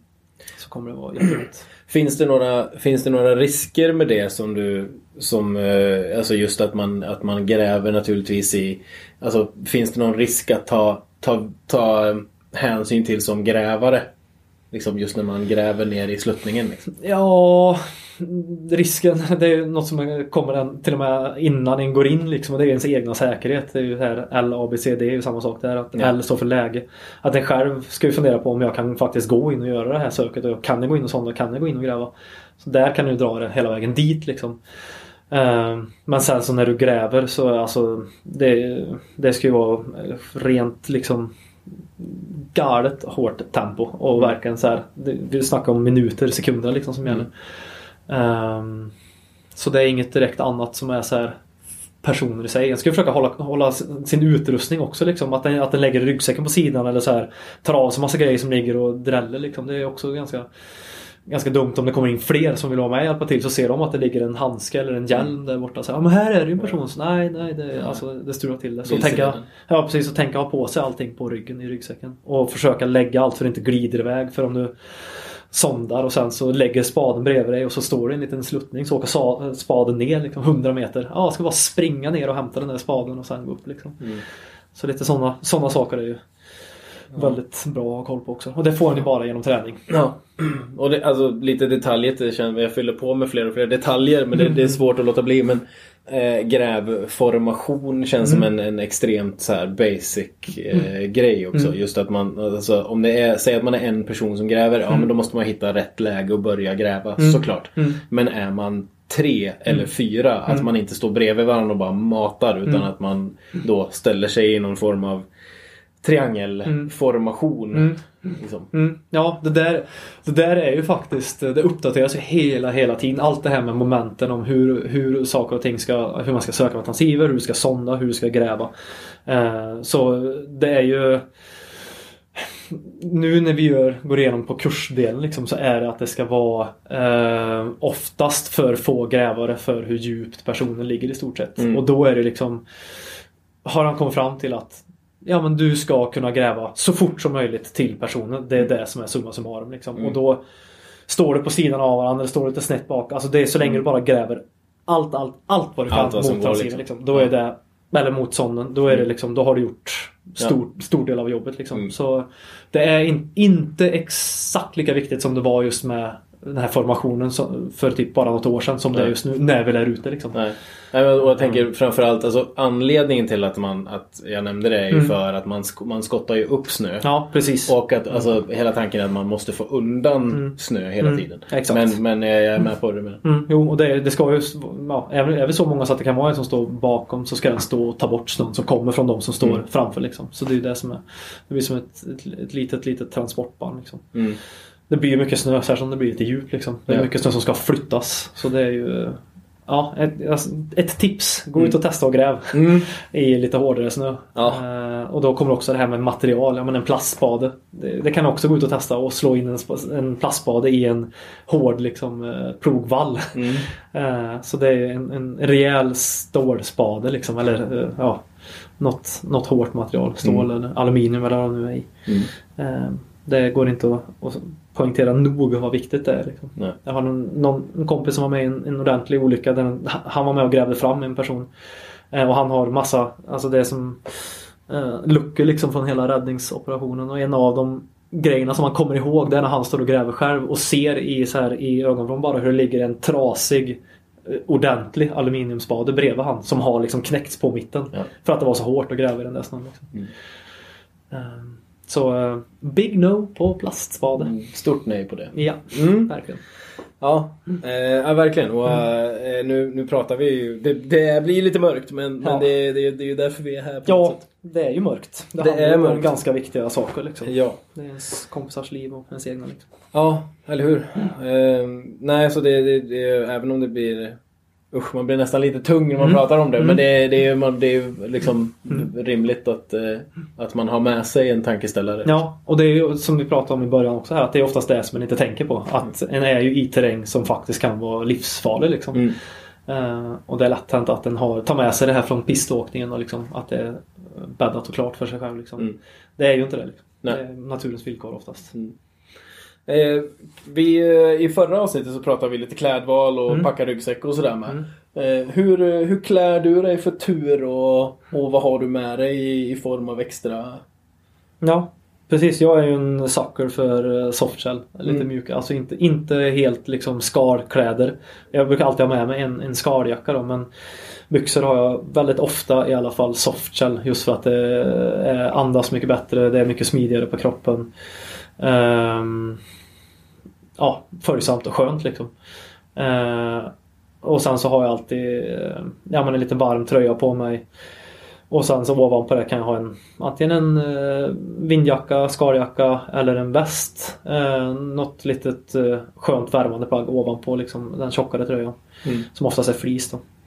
Ehm, ja men det är bra att ha andas säkerhetsgrejer liksom. Det behöver inte vara toktätt. Eh, det blir ju väldigt, återigen, det är, det är ju lite en, en effort att ta sig upp liksom. Och då blir den varm och då vill den få bort den fukten. För den vill ju absolut inte bli svettig. Eh, I alla fall inte för svettig. Den blir ju alltid lite varm liksom. Men försöka hålla nere ja, tempot om den går men också så här har den, har den täta kläder på sig så kommer det bli varmt oavsett. Liksom. Mm. Eh, Och blir man svettig så blir man också kall. Ja, särskilt om det blåser. Då Ja. är det ju skitjobbigt att sen stanna och säga jag ska ta en liten snabb kaffe här. Nej, jag tänker. Liksom. Jag har lite annat att tänka på. Ja, precis. Ja, men sen så har jag alltid med ett par tunna handskar när jag går uppför. Eh, just för att det blir oftast ganska varmt om händerna. Ja. Och sen så har jag med mig ett par tjocka i ryggsäcken. Eh, lite olika varianter. Det är jäkligt skönt att ha såna här stora skalvantar bara som man kan dra rätt över den här tunna vanten eller ha en, en god tjock eh, en tovad handske eller någon så här varm kött och sen så dra den där skalvanten ovanpå. Mm. Eh, och sen så såklart en varm dun eller syntetjacka som tar lite plats. Ja. Det är ju det är en ganska, vi ska ju få med oss ganska mycket i ryggsäcken eh, och då är det skönt att kunna ha saker som inte tar för mycket plats. Mm. Eller få lite effektivitet. Det är ju också Mm. någonting som man alltså med erfarenhet lär sig lite vad, vad är rimligt att packa, vad, Ja. är, vad är inte rimligt. Mm, liksom. Vad får jag med mig i vilken väska. Eh, om vi, och, och eh, tech versus eh, analogt då. Mm. Det här är lite kul men eh, eller liksom bara för att det är sån extrem teknikhets och vi, vi gillar ju teknik. Mm. Och, men vissa grejer är ju bara Vissa grejer är bara bättre analogt. Ja, ja absolut. Jo, och det är alltså, vi pratade om app förut. Det här med både lavinprognoser, deras hemsida och mina kartor, eller vad heter det? Fjäll, Fjällkartan. Det finns ju även Lantmäteriet som heter Min karta Mm, som är superbra också. Allt de är ju, det är ju hur bra som helst liksom. Det är ju bara att använda hjärnet liksom. Men den dagen då telefonen eller GPSen eller vad det är dör, då Mm. står den ju där och I kyla och vind Ja. så släcks den gärna. Liksom. Ja, precis. Ehm, Så det är bra att ha någon slags eh, backup med karta och kompass. Eh, Och då kanske ha lite hum om hur, ja, men hur, hur använder jag det här? Det är ju liksom inte bara att ta fram kartan och ta fram kompassen och så är det som i telefonen att den pekar åt det liksom. Utan att ha lite hum om men hur den tar ut en kompassriktning eller ehm, ja, förstår sig på kartan och så här, ja, men är det tätt mellan de här bruna linjerna där, ja men det betyder nog att det är ganska brant där. Och, ja, hela den här biten. Mm. Det är ju samma sak som Transilsson spade. Det gäller att träna och ha någon slags hum på karta och kompass när en väl är ute är både betryggande och viktigt för säkerhetens skull. Liksom. Mm. Så jag, jag har alltid med mig ett eh, karta och kompass. Ja. Eh, om, vi, om, vi ska, om vi ska ta det vidare till, till att vi faktiskt är på väg upp då. Vi, vi, vi harvade lite i, i liksom vad vi har med oss för prylar och, och hur vi använder dem och hur vi gräver och sådär. Ja. Det, det, det är ju eh, högst eh, relevant såklart. Eh, men om vi, om vi ska ta det liksom lite vidare till när vi, när vi går ut. Mm. När, vi, när vi börjar gå. Mm. Precis. Hur lägger du upp det? Eh, ja men då har jag ju, när jag har tänkt på det här på morgonen där med eh, väder och vind och allt sånt här. eh, så har jag funderat lite på vart jag ska ta mig och hur jag ska ta mig. Eh, så när jag väl kommer ut så har jag ju någon slags i bakhuvudet att ja just det, jag kollade lite på kartan där och då vill jag ta mig upp mot den här toppen till exempel. Och då ska ni alltid tänka att ja, men, att gå uppför kontra åka nerför i tidsmässigt. Liksom. Du har ju väldigt stor exponeringstid. Alltså det tar längre tid att gå uppför med hudar än vad det tar att åka nerför. Så att ta säkra var, alltså vägval när du går uppför är eh, jätteviktigt. Mm. För det du, det du menar är att man är i en utsatt situation Ja. längre helt enkelt? Precis, exakt. Ehm, Så då och eh, ha någon slags eh, tanke på att ja, men jag ska undvika eh, allt vad lavinterräng är. Och det är oftast lutning som vi, som vi ska kolla på då. Ehm, Så då hålla sig på eh, ja, men flack terräng. Eh, finns ju ett eh, ett uh, ordspråk, jag tänkte säga, men ett, ett, ja, ett säg som är följ rygg, var trygg. Eh, och den är ju bra att ha med sig. Och det är ju inte en rygg eller ryggsäck på en person utan det är en ås, alltså en hög punkt på fjället helt enkelt. Ehm, och Men, det, eh, Om det händer något så kommer ju snön att följa den lägsta vägen. Ja, precis. Vi står högst upp på den. Och det är ju en liten, det är en, en, en konst i sig att lära sig att gå upp för liksom och så här, Mm. hitta säkra vägval. Det, det, gör en, det gör en inte bara rakt upp och ner. Det är lätt att den tänker att jag ska rakt upp och då bara tar den den liksom första bästa vägen. Eh, och då är i utsatt terräng kanske i mycket längre tid än vad den åker ut för. Ehm, så och och ha lite koll på lutningen är ju väldigt viktigt när vi pratar lavin och lavinterräng. Ehm, och kunna undvika den här magiska 30, 30 graders lutningen liksom när vi går upp för det är ju name of the game, minst sagt. Mm. Så det tänker jag väldigt mycket på. Mm. Där finns det också analoga slash digitala verktyg Ja, för att absolut. titta på, titta på lutning. Ja, precis. Och just den här lavinprognoser.se, deras hemsida, så finns det lutningskarta som en får upp lutning på kartan liksom, direkt Ja. när en kollar. Så den är ju Mm. skitbra. Ja. Det, jag tror att det där är en grej som, för det är någonting som vi har pratat om mycket Mm. eh, när vi har varit ute och till exempel idag. Att, att just att det känns som att eh, alltså man, man pratar så mycket om eh, lavinfara i åkning Mm. men det, det känns som att det pratas mycket, betydligt mycket mindre om eh, utsattheten när man Mm. är på väg upp. Ja, precis. Det, så är det. Det, det, ja, men gäller att vara, gäller att vara planerad även Ja. där. Liksom. Ja. Och inte gå under, alltså undvika att gå under utsatt terräng. Ja, liksom. och det är ju nu när det, det är ju ganska populärt med topptur och med splitboard och allt det här liksom. Och vi är oftast inte själva ute på ett fjäll heller då. Mm. Ehm, och det kan vara andra personer som kommer ovanför liksom. Så det behöver inte vara att en själv är eh, liksom utsätter sig själv för fara utan det kan vara andra Mm. yttre faktorer liksom. Mm. Till exempel andra åkare. Mm. Som inte ser att det kommer någon att gå. Precis, exakt. Till exempel. Mm. Mm. Exakt. Ehm, och, och, och menar, hur du läser terrängen och så. Det har vi, det har vi som pratat lite Mm. om. eh, grader och, och så här. Har du något, har du något så här do's and don'ts på väg upp som är förutom lutning och, och, och terräng? Mm. Ja men eh, en bra grej som vi har svårt för människan ska jag säga då. Det är ju det här med det sociala så här, och hålla lite ganska i ropet nu då, det här med avstånd. Mm. Um, ofta så eh, blir det ju när, när, när liksom worst case scenario när en lavin eh, går eller vad man ska säga. Eh, då är det att det är en vikt, liksom att det blir för mycket vikt på en och samma plats. Så om vi är en stor grupp som står nära varandra, ja men då är vi ganska mycket vikt på en och samlad plats. Liksom. Men om vi då sprider ut oss istället och har lite avstånd till varandra så, så Först och främst så utsätter vi inte en hel grupp för en fara och sen så blir det mycket mindre vikt på en och samma yta. Liksom. Mm. Så det är en sån bra grej att ha med sig och då är det ju också så situationsanpassat. Ja, men hur långt ifrån ska vi gå varandra? Ja, men det, hur lång, hur lång är ett snöre? Vad tänkte jag? Men hur långt är faran liksom? Är det en liten ett litet parti som är brantare? Ja men då går vi en och en förbi hela det här partiet liksom. Det Mm. kan ju vara 10 meter och det kan vara 200 meter. Alltså ju- så länge en har någon slags kommunikationsmöjlighet med varandra så är det ju, är det ju bra liksom. Mm. Så det är en sån bra grej att tänka på. Ja. Att hålla avstånd. Det är lätt att den vill gå, särskilt om man blir lite orolig också. Då är det lätt att den tyr sig till en person som säger ja men jag är lite rädd nu liksom och då går den in i hälarna på den personen och säger "Åh, åh, hjälp mig eller håll mig nära. Alltså så här, det Mm. är lätt att den, att den kommer närmare varandra liksom. Vilket den ska göra precis tvärtom. Ja. Motsägelsefullt men så Ja. Mm. Och, och eh, så lite vad man, eh, jag menar, eh, det är bra att tänka på. Mm. Och, och eh, vad ska man säga, vad, vi hade en punkt där vad man bör undvika och vad man bör sikta på. Men Mm. det, dels pratar vi lite om, om liksom hög punkt och, och hög liksom eh, ja, vart man är på väg så att Mm. säga.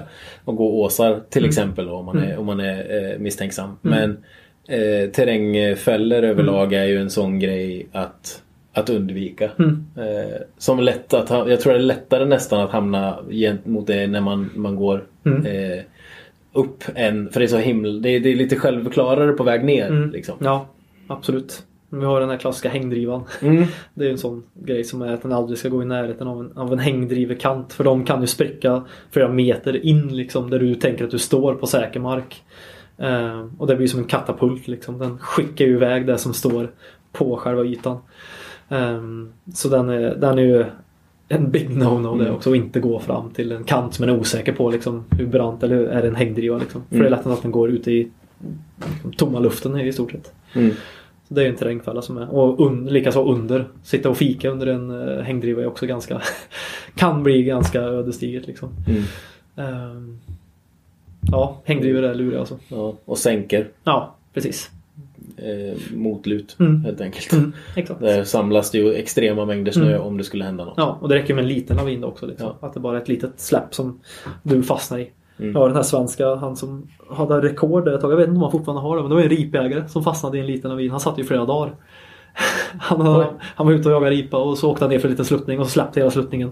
Och så blev han sittandes inne i det här hålet liksom och kunde makabert nog äta några ripor som han hade skjutit då, liksom.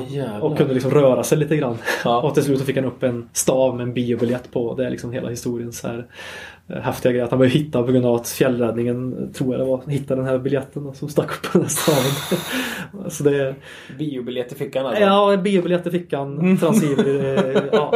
eh, Lite bättre Ja, kanske. exakt. Ja.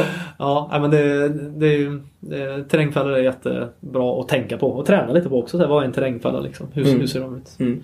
Som du säger, lite små dalar liksom och sånt Mm. som samlar mycket snö. Ja. Promenaden då, Mm. teknikmässigt. Eh, vad, vad skulle du säga liksom, hur, hur rör du dig? Jag brukar ju säga till folk det här eh, gymnasietiden liksom. När eh, alla, alltså vuxna, lärare eller föräldrar sa lyft på fötterna. Det blev precis tvärtom. Precis Lyft tillbaka. inte på fötterna. Tillbaks till högstadiet och bara Släpa Converse dem där. Precis. Släpa dem där Osiris D3 i golvet så mycket det bara går. Allt vad du orkar liksom. Du ska inte lyfta en uns. Nej.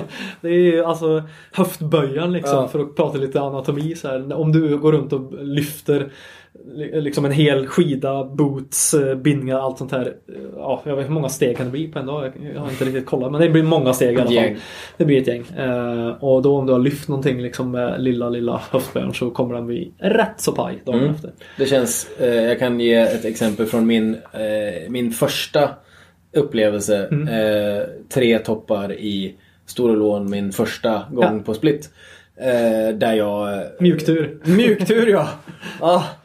Eh, alltså det var, sista toppen så var det som att någon högg in en kniv i Mm. ljumsken på mig varje steg. Ja. Det var eh, vedervärdigt. Mm. Så det eh, misstaget är gjort och kommer inte att göras om. Ja, nej. Jag kan väl lära sig på det sättet. Ja. Sen så kan du lyssna på det här och få Ja, då kan jag lyssna på det här och någon annan kanske slipper den. Ja. Nej men det var, eh, ja, det, det, alltså ironiska är att jag fick det, alltså jag fick det tipset också. ja. Men hade liksom inte tekniken till att röra mig tillräckligt eh, sömlöst så att säga ändå. Mm. Eh, Men det lärde man sig fort då. Mm. Jo, det är lite träning det också. Mm. Eh, något som oftast gör att en väldigt ett liksom, tricks, tipstricks för att få det att bli så är att tänka att den inte ska använda stavarna som draghjälp liksom, utan bara att de är stöd heter det, stödhjul liksom. Att den inte drar med armarna utan att den har liksom stavarna bara lite löst hängande i händerna.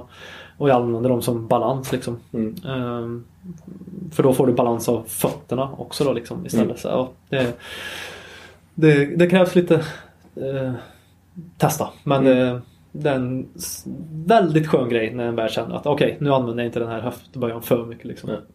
Så släpa, släpa. Ja. Turskidetänket. Ja, precis. Och, och inte gå, göra dem för fort liksom. Ja. Gå i ett gött lagom tempo liksom. Mm. Varför, varför, varför jag går på splitboard och du och flera andra är ju för att vi vill åka nerför och då har lyft upp eller gått snabbt. Alltså så här tjorvat på så kommer man inte orka ta sig ner liksom. Inte på ett bra sätt i alla fall. Nej. Så eh, spara energi. Mm. Verkligen ta lugna, jämna steg. Eh, Mm. Vi pratade om det idag också. Ha ett hellre ett långt eller ett eh, lugnt tempo som är jämnt hela vägen än att så här ryckgå eller eh, Mm. ja, spurta upp. Liksom. Mm. Jag brukar, ha, jag brukar gilla att ha en punkt på, alltså i steget om man tittar ner på fötterna. Mm. Så brukar jag ha en punkt på min bräda dit jag vill ta steget. Mm. Liksom, Mm. på, jag går generellt med bindningen till nosen, bindningen till nosen, Mm, alltså bindningen till nosen Ja. så i stegen hela tiden. Då, då hittar man det där automatiska lunket på något sätt Mm. efteråt. Liksom. Mm. Så jävla skönt. Jag kommer direkt att tänka på så här, fan det är ju exakt det. Det är ju det här mantrat som Ja. jag får när jag är ute som inte... En får inte det på så många andra ställen. Så här, jaha, jag ska gå så här. Alltså, bara den grejen är ju så jävla fet. Ja, det är det är helt fantastiskt. Ja. Uh, ja, men uh, absolut. Ja. Eh, den är ju eh, skitbra. Hamnar du i någon så här eh, nästan så här lite meditativ eh, zon Ja, på ja, väg upp? Herregud. Nu måste jag alltså... En ska ju aldrig släppa liksom på sin... Ja men på säkerhetstänket då men eh, det, en går ju och hamnar i sin egna bubbla ibland liksom och bara så här. "Ja, Det här är det, är det fetaste liksom. Mm. Det är så sjukt nice att gå här just nu och bara känna att kroppen tar mig uppåt. Ja. För att sen tänka att sen ska jag få göra det jag tycker är roligast i världen. Liksom, och åka ner för det här, liksom, i fin snö med härliga kompisar och så här. Jag har gjort en bra plan och jag har tänkt igenom allting. Alltså så här liksom, jag kan min transit och sånt. All- När allt det klaffar då är det ju så här.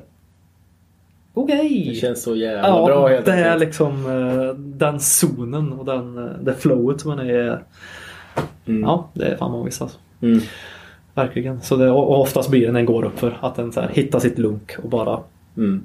Mår så jäkla bra liksom. ja, hamnar i zonen. Liksom. Ja. Ja, Mm. härligt. Jag känner lika. Jag kan, I can relate. Mm. Det, det blir verkligen en sån bara liksom en, en så här. En bubbla av välmående på något sätt. Ja, verkligen. Det är sjukt. Ja, det är det. Någon... Någon som, en, som en grej som jag tänker på också då när jag, innan vi hoppar vidare där, Ja. var ju det här med do, do's and don'ts och när vi går upp för så här en sån klassisk grej är ju att vi följer andra spår. Ja. Eh, är, är ju också en Särskilt när vi i början att det, men det är enkelt. Ja, här är ju någon person som har gått liksom. Och det är ju inte alla gånger som det är en person som har koll heller liksom. Så ha lite kritiskt så här, till redan befintliga spår. Ehm, väldigt lätt hänt, precis som du sa förut, att den inte tänker på det på uppvägen. Nervägen kanske den tänker sig, ja men här är kanske någon person som har åkt på utför ett stup eller så här. En, en, och där kan den tänka lite grann liksom, men uppför så är det oftast både enklare, ja men om det är som, som idag eller nu när det är så jäkla mycket snö. Sjukt mycket enklare att följa det här spåret än att jag ska bryta stigen själv liksom. Um, så ha en liten sån, ja men uh, gå in med lite försvarsställning när den ser uh, redan befintliga spår på fjället. Då. Eh, och särskilt om man är där för första, andra gången liksom har inte riktigt koll på, på terrängen och hur den ser ut så, så ska en ja, men fundera lite grann på varför, varför går spåret där och ja, hela den här biten. Det är bra träning också. Ja men det här kan, kanske är ett perfekt spår liksom. Eh, men ifrågasätt i alla fall. Mm. Just att man eh, kan, att man tränar så man kan ha den, alltså ta den Mm. beslutet själv. Ja, Liksom. precis. Exakt. Och ja, men- eller hur. Och just spåren upp att man har sin egen... eh, Alltså att man, att man, har, att man känner att man kommer till den punkten att man har en egen, alltså den, sin styrka i sitt eget beslut. Mm. Liksom. Ja, exakt. Sen är vi på toppen! Oh, oh, oh, lari. Mm. Olari! Olari! Och det för att, för att vara lite så här, ja men eh, det, det vi håller på med är ju oftast kallas det för topptur. Mm. Hur många gånger har du varit uppe på en topp? Liksom Joel, så här, ja men jag skulle upp på den här toppen och jag kom upp på den toppen. Det var kanonväder, det blåste ingenting. Och jag så här, Ja, i, i, i Jämtland menar du? ja, till exempel svenska- Jämtland. Ja, men det är vindstilla eh, generellt. Fem minus, strålande sol. Ja. Alltid perfekt. Ja, ja, Fikaväder. Ja, ja, ja. Nej, det händer Och är det inte likadant för jag har varit med om eh, sämre väder. Ja, okej. faktiskt. Ja. Nej, men det händer ju ganska ofta att den inte tar sig upp på toppen. Och det är Ja. också en sån här grej som vi ska ha på alltså, att tänka-listan. Att bara för att vi ska ut och gå nu här så ska, kanske vi inte kommer upp på toppen. Liksom. Det är sällan som det eh, funkar. Liksom. Mm. Även fast det kanske är lite, ganska fint väder så kan det vara ett skavsår eller det kan vara massa grejer som gör att vi inte tar oss upp. Och då har det i tanken också att idag så ska vi gå mot den där toppen och så får vi se om vi tar oss upp. Det är ett plus, plus, plus om vi gör det och får liksom, ta oss därifrån. Mm. Men ehm, ja, bara en parentes kommer på när vi står Mm. uppe på toppen. Då. För Ja. nu, nu står vi faktiskt uppe på toppen. Nu Mm. har vi ju tagit oss upp. Ja. Ju kanon. Nej men det, vi, jag menar, det, det är ju högst, eh, högst eh, rimlig, Mm. rimligt inspel för det kan absolut bli så. Det är Mm. ju inga konstigheter liksom. Mm. Vind är ju på höjdmeter eh, inte helt förutsägbart. Nej. Eh, så det kan ju ställa till det väldigt mycket. Mm. Liksom. Verkligen. Och det är Absolut. som du säger att det, det, det är högst sällan, eh, i alla fall om man pratar, alltså, är, alltså år, hela vintern, även vårmånaderna kan Mm. det ju blåsa väldigt mycket. Mm. Och vara, det pratade vi om lite i förra i del 1 men, Mm. men just att det kan vara väldigt eh, varmt och skönt när man lämnar Mm. bilen. Ja. Mm. Eh, men när man kommer upp på höjd så, så kan det bralla på. Ja, liksom. ja. Det, det kan ju vara precis tvärtom. Som sagt idag var det tvärtom. Det var Mm. varmt, eller kallt nere i bilen och varmt där uppe. Liksom. Mm. Det kan vara, ja, exakt tvärtom. Ehm, men ja, vi tog oss upp idag. Mm.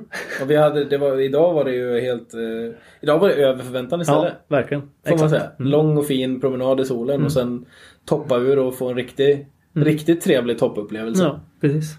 Då ska jag njuta av det. Mm. Då, ska man, då ska man precis, då ska man se till att njuta av det. ja, exakt. precis. Nej men här är det ju läge liksom eh, att njuta lite om man kan. Mm. Eh, du är ju en... Eh, jag, har, jag har en punkt här. Eh, jag ska fråga dig om, om du ville dra på ett extra lager eller ville, om du ville ha en t-shirt på, eller om du ville liksom rycka av dig t-shirt i solen. Du är, ju en, du är ju en livsnjutare men du är samtidigt en krigare av rang. Du, du njuter, du går ju också igång lite på När det är lite strävt. Ja, jo, det gör den. Ja, så är det faktiskt. Sjuk i huvudet. Ja. Jo, så är det. Ja, men så är det ju. Men eh, om, om du får liksom, eh, är det, har du någon, har du någon så här favorit upp, alltså rutin på toppen eller? Eh, Om du får drömma liksom. Ah, Okej, du får du inte för då kommer du säga kaffe i solen. ja, exakt. Nej, men... eh, ja, men göra sig i ordning. Alltså så här, gå igenom sin rutin som man har. Eh, jag brukar ju oftast gå upp Alltså att jag har tagit av mig typ en skaljacka eller liksom det varmare laget så här för att jag vill inte bli för svettig. Så när jag väl stannar liksom att jag tar på mig den här goa dunjackan eller vad det kan vara liksom och kanske byter handskar och sätter på mig de här varma goa liksom. Absolut en kaffekopp, en liten mandelmassabit eller någonting sånt där gott som man kan ha med sig i fickan. Eh, och bara alltså njuter av situationen och liksom det som man har gjort på vägen upp och allt sånt där. Liksom. Det en ser att den förmodligen kommer få ta del av sen. Mm. Ehm, mm, fylla på med energi. Det är liksom... Ja. Det är nog det jag landar i tror jag Mm. faktiskt. Ser på dig att du sitter och drömmer dig iväg. Jag börjar även tänka på alla norrmän som alltid byter underställ när de kommer upp på en topp. Som jag alltid? alltid! Jag tror Okej. jag aldrig har varit med någon som inte har bytt liksom, underställ när de kommer upp. Ja. Och det, men så nej, jag byter inte. Jag brukar alltså försöka hålla mig igen. Just att jag tar av mig så mycket som möjligt så att jag inte ska bli svettig. Liksom. Mm. Så jag inte behöver byta. Nej. Um, så nej, jag håller, jag håller på mig, klär på mig helt enkelt. Håller mig varm liksom. Ja, ett, alltså en, en taktik som jag eh, generellt använder mig av är att när jag kommer upp så då vill man ju, då ska man ju liksom sätta ner väskan och, Mm. och, och liksom göra alltså gåläge till åkläge. Mm. Och nummer ett som jag eh, alltid gör är att slänga på mig jackan. Mm. Alltså ändra om, jag, om, det, om vi pratar en dunjacka Mm. eller en, en skaljacka Mm. kan skilja på temperatur och vind och så. Men Mm. För, för att det går så fruktansvärt fort Mm. att bli nedkyld även Ja. om det är bara en liten bris. Mm. Man, man är svettig, man stannar, eh, man blir nedkyld fort. Mm. Men slänger man på sig den där jackan uppe på toppen, Mm. eh, även fast man kanske inte känner att man behöver det Mm. just när man stannar, för då är man redan så himla varm. Mm. Men den, den skyddar ju en från att bli nedkyld. Då, Mm. blir, då, är man fortfarande, alltså, då kan man fortsätta vara lite varm istället. Ja. Men man, man blir inte, man får inte den där nedkylningspucken. Liksom. Nej, precis. Och vi kan ju hoppa tillbaka till det vi pratade om förut att den har lite ont om tid och att den hoppar i bilen och börnar iväg. Om den står och blir kall, eh, liksom, då är den ju ganska taggad på att börja röra sig. gärna droppa. Liksom. Exakt, och då är det ju det här, ja men jag gjorde en plan i morse att vi skulle gå upp dit och så skulle vi åka ner där och sen så när vi står uppe och fryser så är liksom planen är ju värd nada liksom. Då bara tar den ju de här snabba besluten och så här, ja nu ska vi åka ner ah, och så kör den liksom och så har den inte gått igenom någon slags åkplan eller någonting liksom. Så det, det är ju en del av eh, säkerheten också liksom, att hålla sig någorlunda varm. Mm. Eh, inte bara att det kan bli liksom, frostbite och sånt där utan det är även, för säkerhets skull liksom. Mm. Ja, absolut. Och sen eh, rutin på att eh, som sagt slå Alltså gåläge till åkläge. Mm. Men det där är också någonting att träna. Alltså när Ja, man ja. väl tränar på det där så hittar man ju en rutin och Ja. sen går det utav bara farten när man väl har gjort det några gånger. Verkligen. Torrsimma. Torrsimma ja. Det är lättare att stå eh, liksom hemma på platten där det är lite halvskönt väder än att stå uppe på en topp och där det blåser och är riktigt dåligt och så kommer lite snö och is emellan och så här. Tar det en halvtimme, timme liksom för att få att byta om. Så eh, det är bra, bra att ha tränat någon gång på det innan en, innan en väl står där ute och kunna förstå vad vart det kan bygga is och sådana här grejer. Liksom. Mm, eller hur? Och verkligen få lite rutin på grejerna. Liksom. Väldigt mycket av, av alltså fjällvistelse på det här sättet handlar ju så sjukt mycket om att känna sina prylar. Mm. Jo ja. Och det kan man ju bara göra genom att öva. Ja. Liksom. Men det är bra som du säger, det är jävligt bra att torrsimma lite. Ja, oh ja, verkligen. Nej, det, det gör mycket. Då blir, Ja. då blir turen mycket trevligare och säkrare också. Liksom. Ja.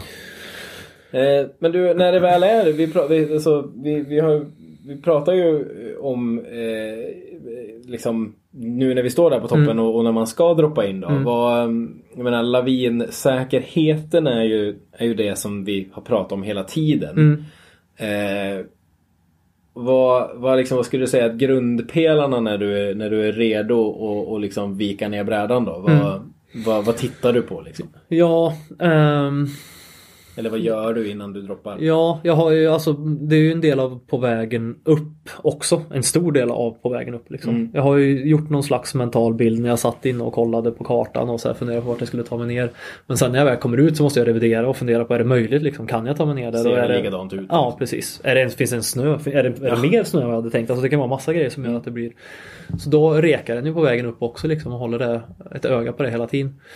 Ehm, så då är det ju att försöka ja, men, ha lite sån här memorerings Alltså så här, placera lite grann att ja men vid den där eh, åsen eller ryggen, ja men då åker jag dit och sen så svänger jag lite vänster och sen så ja men försöka eh, Ja men som vi hade lunchat idag, så här, ja men det vi lunchade där tar vi lite mer vänster och liksom försöka hålla såna här ja, men, små punkter på vägen upp och sen så ja men försöka följa det på vägen ner. Då.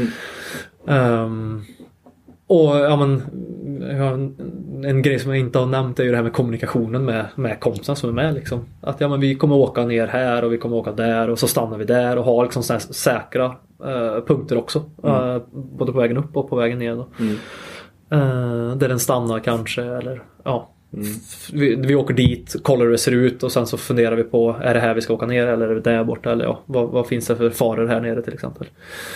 Och även där prata om, fundera lutning och vad, har vi sett någonting på vägen upp som kanske har gjort ett tecken på att det är ostabilt idag och ja, sådana här saker. Så Du gick ju väldigt mycket idag. ehm, Alltså det är ju en, en, en grej som man måste kanske träna på för att lära sig vad saker och ting betyder.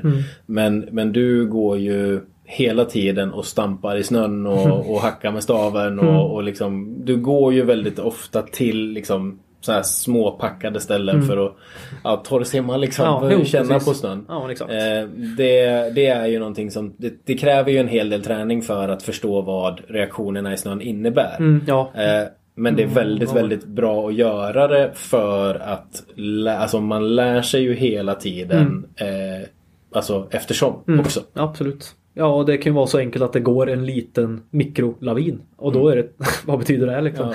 Ja, det är ganska Det, då är det liksom. spänt. Ja, precis. Så det är ju så här. Och, och, och testa på en liten, en liten sluttning som är en, två meter stor liksom för att se vad som, vad som händer när jag går på den. Det är ju, ger oss väldigt mycket information liksom. Mm. Ehm, så ja men informationssamling både innan och sen så under när vi går. Alltså se tecken. Mm. Är det som jag hade tänkt mig? Är det som lavinprognoser kanske har skrivit i sin prognos och liksom revidera den hela tiden och Mm. fundera på saker och ting. Och mellan, du nämnde mellanstopp tror jag. Men, Mm. men just att man kanske om man är på en terräng som eh, som känns lite riskabel. Att, Mm. att det är väldigt bra att ha lite förbestämda eh, safe spots som man kallar det. Ja, precis. Och åka en och en. Mm, ja. Återigen, så lika viktigt som det är uppe är det utför. Mm. Stanna på, på säkra platser eh, och fundera på vad en säker plats är liksom. Eh, det är lätt att det blir lite party shred liksom. Vilket är jäkligt härligt liksom. Men ibland så är det inte läge att göra det. Utan då är det så här att ja, men vi åker och håller oss inom kommunikations... Vilket kan vara skitsvårt. En sån grej att det blåser hårt liksom. Försöka kommunicera med någon kompis. Det kan vara omöjligt på 40 meter liksom. Och då ha det i åtanke att händer det någonting här nu liksom. Då är det riktigt jobbigt alltså. Ja. Ehm, Ja, så det- väder, och, väder och vind ju, spelar in där också liksom. Ja. Och att man har en... Eh, ja, att man vet att man har en säker... Det, det går väl in lite i terrängfälletänket men att man vet att man har en, en, en, eh, en rimlig plats att åka ut för. Liksom. Att man har, en, man har en säker exit eller vad man Ja, ska säga. precis. Exakt. Kunna, kunna förstå att om jag om någonting skulle hända här vad kan jag ta mig någonstans? Om man åker i en ravin liksom. En, ja, en ränna eller en ravin och så går det en lavin. Vart ska jag ta vägen då? Alltså så här, då får ni fundera på Alright. Går det en lavin här nu då kommer jag få den här snön på mig och den hamnar jag ner i en svacka liksom. Och då får ni börja fundera att är det, är, kan jag åka ut här idag liksom? Det ska ni helst ha kolla på innan då. Men om jag väl börjar känna sig osäker, ja men då är det ju peka nosen åt annat håll liksom. Ehm, för det är att ha det konsekvenstänket. Worst case scenario, vad händer om det går en lavin här? Skulle det kunna gå en lavin här idag? Ja, men jag läser på lavinprognoser att det var ostliga läsluttningar på uh, vid trädgräns. Och så funderar den på ja, vad står jag i? Ja, Jag står vid en ostlig sluttning vid trädgräns. Alright, jag kanske... Tänka om. Ja, precis. Så då har den ju börjat tänka hemma redan liksom. Ja. Och då sätter den det i praktiken när den står där liksom. Ja, för här nu där vi, där vi står nu, där är det ju praktikläge liksom. Ja. Det gäller ju att vara, där ska man redan ha gjort förhoppningsvis, förhoppningsvis redan tagit rätt beslut. Liksom. Ja, precis. Och det... Ja men att ha de här planerna liksom att ja, men vi ska gå upp på den här toppen och vi ska åka det här åket. Och lika viktigt att ha att ja, men om vi inte ska åka ner det där åket, vart ska vi ta vägen sen liksom? Mm. Finns det något annat som vi kan göra som är minst lika kul? Som blir en B-plan eller C-plan eller om A-planen är att vi kommer ta oss upp i toppen och åka ner. Alltså att den har lite olika alternativ som också är kul. Så att det inte är det här B-planen. Ja men då åker vi fan hem och läser tidningen. Alltså så här, ja det kommer jag aldrig vilja göra. Då åker vi det här åket oavsett liksom. Ehm, så det är sådana lite eh, tips och tricks. Och vi, vi är ju människor liksom. Vi är enkelt så, ja men den här sluttningen ser ju skitbra ut liksom. Men det har gått en lavin precis bredvid den sluttningen här liksom. Ja, ja men den här ser ju skitbra ut liksom. Och så åker den. Och så kanske till och med ett spår. Ja men det är ett spår här. Jag åker ner här nu liksom. Det är bara börna liksom. Så det är lätt att den, när den väl står där ute och ska åka, att den har tappat kanske just de här tecken som man har fått då. Just för att den är människa. den tänker liksom inte längre. Den är, Du nämnde faktiskt någonting just det här med sluttningar bredvid varandra och, och spår så, så nämnde du faktiskt någonting som vi pratade om tidigare. Eller vi, vi pratade om det tidigare och jag kom att tänka på det nu. ja, mm, Eh, det, finns ju, det finns ju liksom kända åk eh, på alla, alla fjäll som är populära för topptur. Eh, skidor, snowboard oavsett var man åker liksom. Och, och där pratar vi lite grann om just hur ett åk som kan bli väldigt uppåkt Ja. eller liksom konstant åkt ska man säga. ja, Alltså att snön åks sönder och att lagren åks upp och att den liksom mals upp lite grann.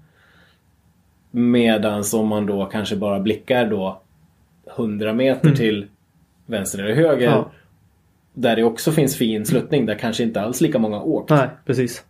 Så kanske en helt annan lavinfara där även fast det är på samma sluttning. Ja, exakt. Man kan det, det, det blir ju som en, en onaturlig grej just det där som säger att det blir så mycket åkning liksom på topp. På, ja, vad heter det?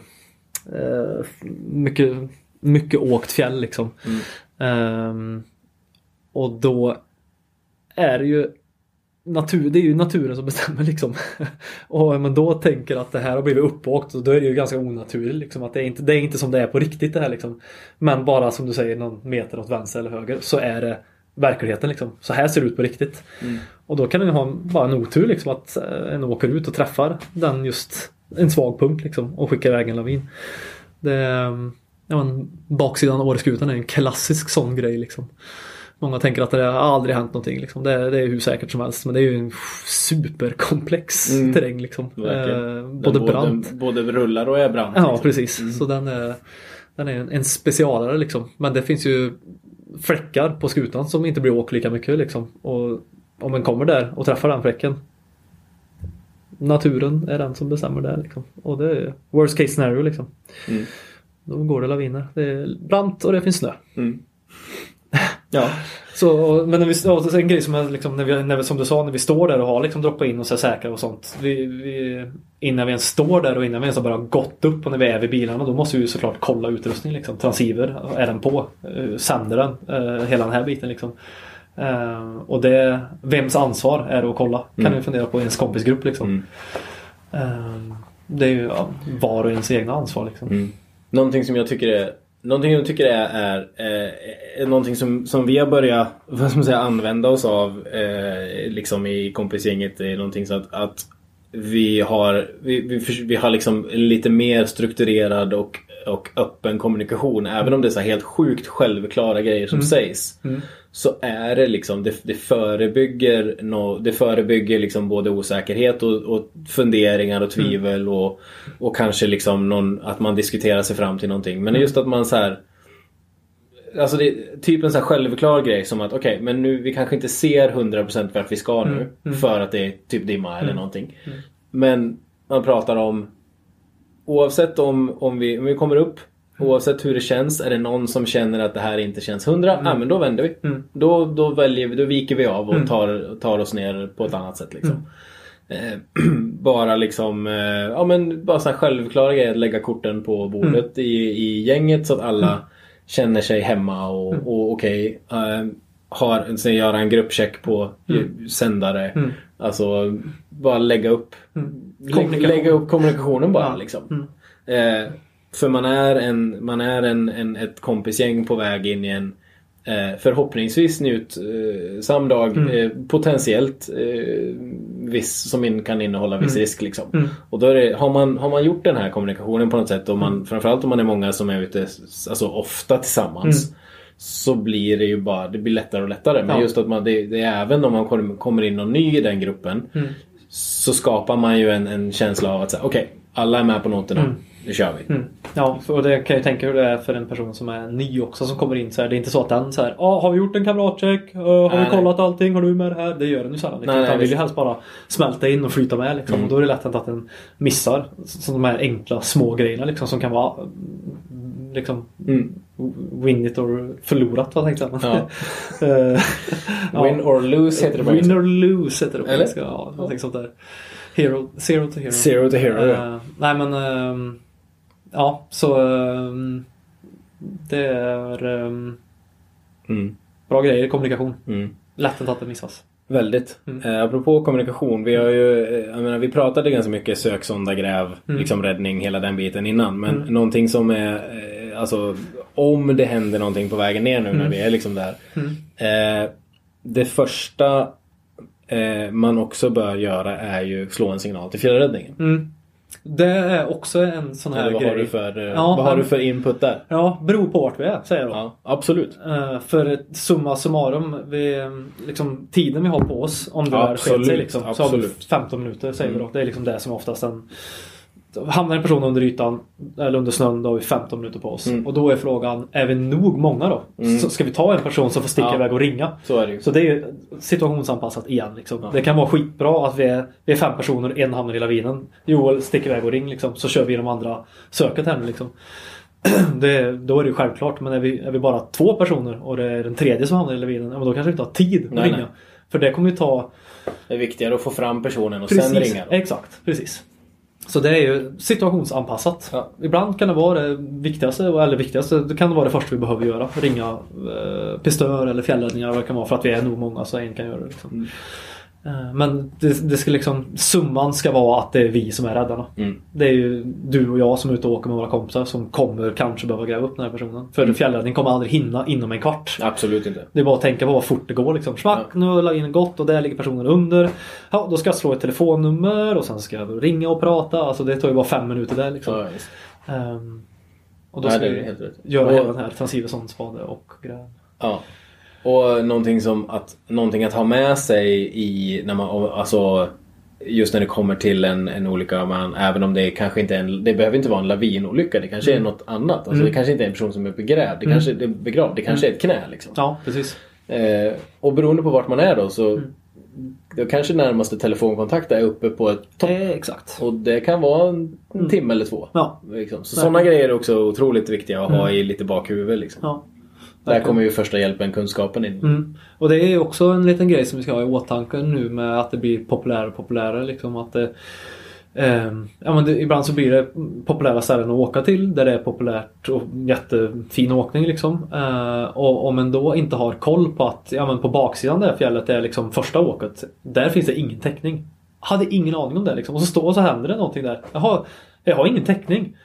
Jaha, vart ska jag ta vägen? Ska jag gå upp tillbaka? Som säger, ja men det är ju en timme att gå upp liksom. Hur, vad gör jag nu liksom? Så då har återigen det här med lite ja, men fundera lite på eh, Vi ska åka till, särskilt om man åker till ett nytt ställe då. Vad, hur ser det ut med speciell täckning? Telia om man har det, då har de ju täckningskartor liksom så man kan gå in och se på vart de har täckning. Mm. Eh, så det är, det är en riktigt lurig grej ibland alltså. Mm. Den sätts på på sin spets liksom när det kommer sådana saker. Ja, ja verkligen. Eh, ja, det, där, det, det är som sagt det är otroligt eh, ehm, situationsanpassat. Ja, all, Absolut. mycket är situationsanpassat. Jo, men det är jag kommer det. säga många gånger men det är ju Mm. det. Ja, men det är ju exakt. Om vi kan grejerna och vi vet vad som kan komma att hända. Så kan vi då forma liksom vårt eget, hur vi beslutar eller hur vi gör eller alltså allt det här. Då, då har vi ett större spektra på hur vi ska hantera situationen. Liksom. Mm. För det kan ju bli precis tvärtom med vad vi har tänkt oss. Liksom. Kort, eh, kort skiljer det sig eh, planeringsmässigt eh, packning liksom eh, när du är ute med en grupp eller om du är ute som med oss i, idag. Som idag var vi en par polare som eh, hade liksom en, en förbestämd plan och, och eh, en, en tanke liksom. Skiljer det sig när du tar med dig? Det skiljer sig såklart men hur, hur skulle du säga att det största skillnaden är när du tar med en grupp? Ja, det är väl... Det är inte en superstor skillnad faktiskt skulle jag säga. Det kan ju vara typ att jag skippar att ta med en trepersoners vindsäck. Typ den grejen. Eh, Att jag bara tar med en enpersoners om ni är ute så här liksom. Ehm, Det kan vara sådana grejer. Och en, alltså... Ja, nej. Det, jag kanske har med lite extra utrust, alltså typ liksom lagningsgrejer och sånt. För jag vet att personen kanske har hyrt och att jag då behöver ha saker som inte är till mina egna utan även gästernas grejer liksom. Ehm, så det, det är små grejer som skiljer skulle jag säga. Mm. Det är ju en sån grej, eh, jag har pratat lite utom att jag har sagt det så här, men med mänskliga faktorer. Att den hamnar i att den följer spår eller att den gör av gammal vana att skutan aldrig har släppt eller liksom baksidan där och sånt. Eh, eh, en grej som, som jag själv har på min så här, checklista för mänskliga faktorer som jag, som jag inte vill hamna i det är att jag tar av mig jobbjackan när jag kör privat. Mm. För att jag tänker att nej, men nu är jag ledig. Nu, alltså, nu behöver jag inte tänka på att logga in. Nu ska jag inte, det får jag aldrig göra liksom. Ja. Så då måste jag ha med mig det i min, i min planering och säga liksom att nu, nu är det bara att köra precis som vanligt. Liksom. Ha den här checklistan, gå igenom allting. Pa, pa, pa, Mm. Då, då sitter du där liksom. Mm. Eh, Så den, jag skulle säga att det är väldigt likt Mm. det jag har med mig. Liksom. Mm. Absolut. Ja. Mm. Jonte, nu har vi, nu, nu har vi ju nu har vi åkt snowboard tänkte jag säga. Förhoppningsvis vid det här laget då. Jag har gått upp och vi har åkt Så har ner. vi promenerat upp och vi har njutit av kaffet i solen Mm. och det, har, det blåser 0,1 sekundmeter. Sa vi att det aldrig gör ju egentligen i år. Fast idag gjorde det det. Stämt. Det gjorde, det gjorde det faktiskt. Typ inte idag. Nej. Nej men eh, och för, förhoppningsvis här nu då får vi njuta av ett helt magiskt åk då. Mm. Med eh, extremt mycket fin eh, kallsnö och eh, face shots. Mm. Mm. Och ibland så blir det isigt och man får leta sig ner och Mm. harvigt. Men det är ju, då har man ju fått vara ute på äventyr i alla fall. Ja, exakt. Precis. Men ska ju se det som en... Att den aldrig ångrar en dag ute liksom. Mm. ja. Typ så. Har du några, eh, har du några så personliga så här tech-tips och så här, har du några OCDs som du gör? Eh, det, väldigt mycket av det som vi har pratat om är ju så här grejer som man har i rutin och så. Men har du några så här lite annorlunda typ eh, små personliga grejer? Ja, men vi har väl just den där eh, eh, när det är varmt och skönt på våren. Eh, jag har ju helt omöjligt eh, att, att ta av mig understället. Alltså så här, gå bara i ett par skalbyxor eller i en softshellbyxa. Liksom. Det går inte. Nej. Jag måste ha på mig understället liksom. Ja. Oavsett vad det är för väder liksom. Det är, jag vet det är som att, den- att då är jag inte ute och åker snowboard om jag inte har på mig det, är, liksom. det, är, det går tillbaka till den här jobbuniformen liksom. Det är ja, underställd på ja, liksom. Lite så är det. Som Superman-dräkten liksom. Så här, ja.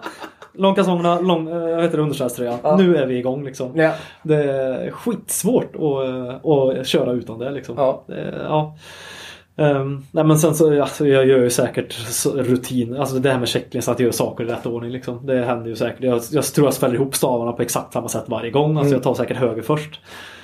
Eh, ja men ja, nu kommer jag på en till grej. Jag har ofta så här, samma stav i, i samma hand hela tiden. Mm. Jag, jag har alltid liksom så att ja, men den här har jag ett klistermärke på här eller jag har ett väck där liksom så här i. Ja men då har jag den i högerhanden liksom så här, och den andra i vänsterhanden. Så här. Det är väldigt lätt att det blir så. så det är ju, ja eh, återigen det är lite störda. Ska det kännas som hemma. Ja men exakt, det ska vara bra feeling liksom. Ja. Det får en oftast när jag gör saker på, på samma sätt. Då, I alla fall jag som är, Ja. vill att det ska vara som en liksom, ja, rutiner liksom. Mm.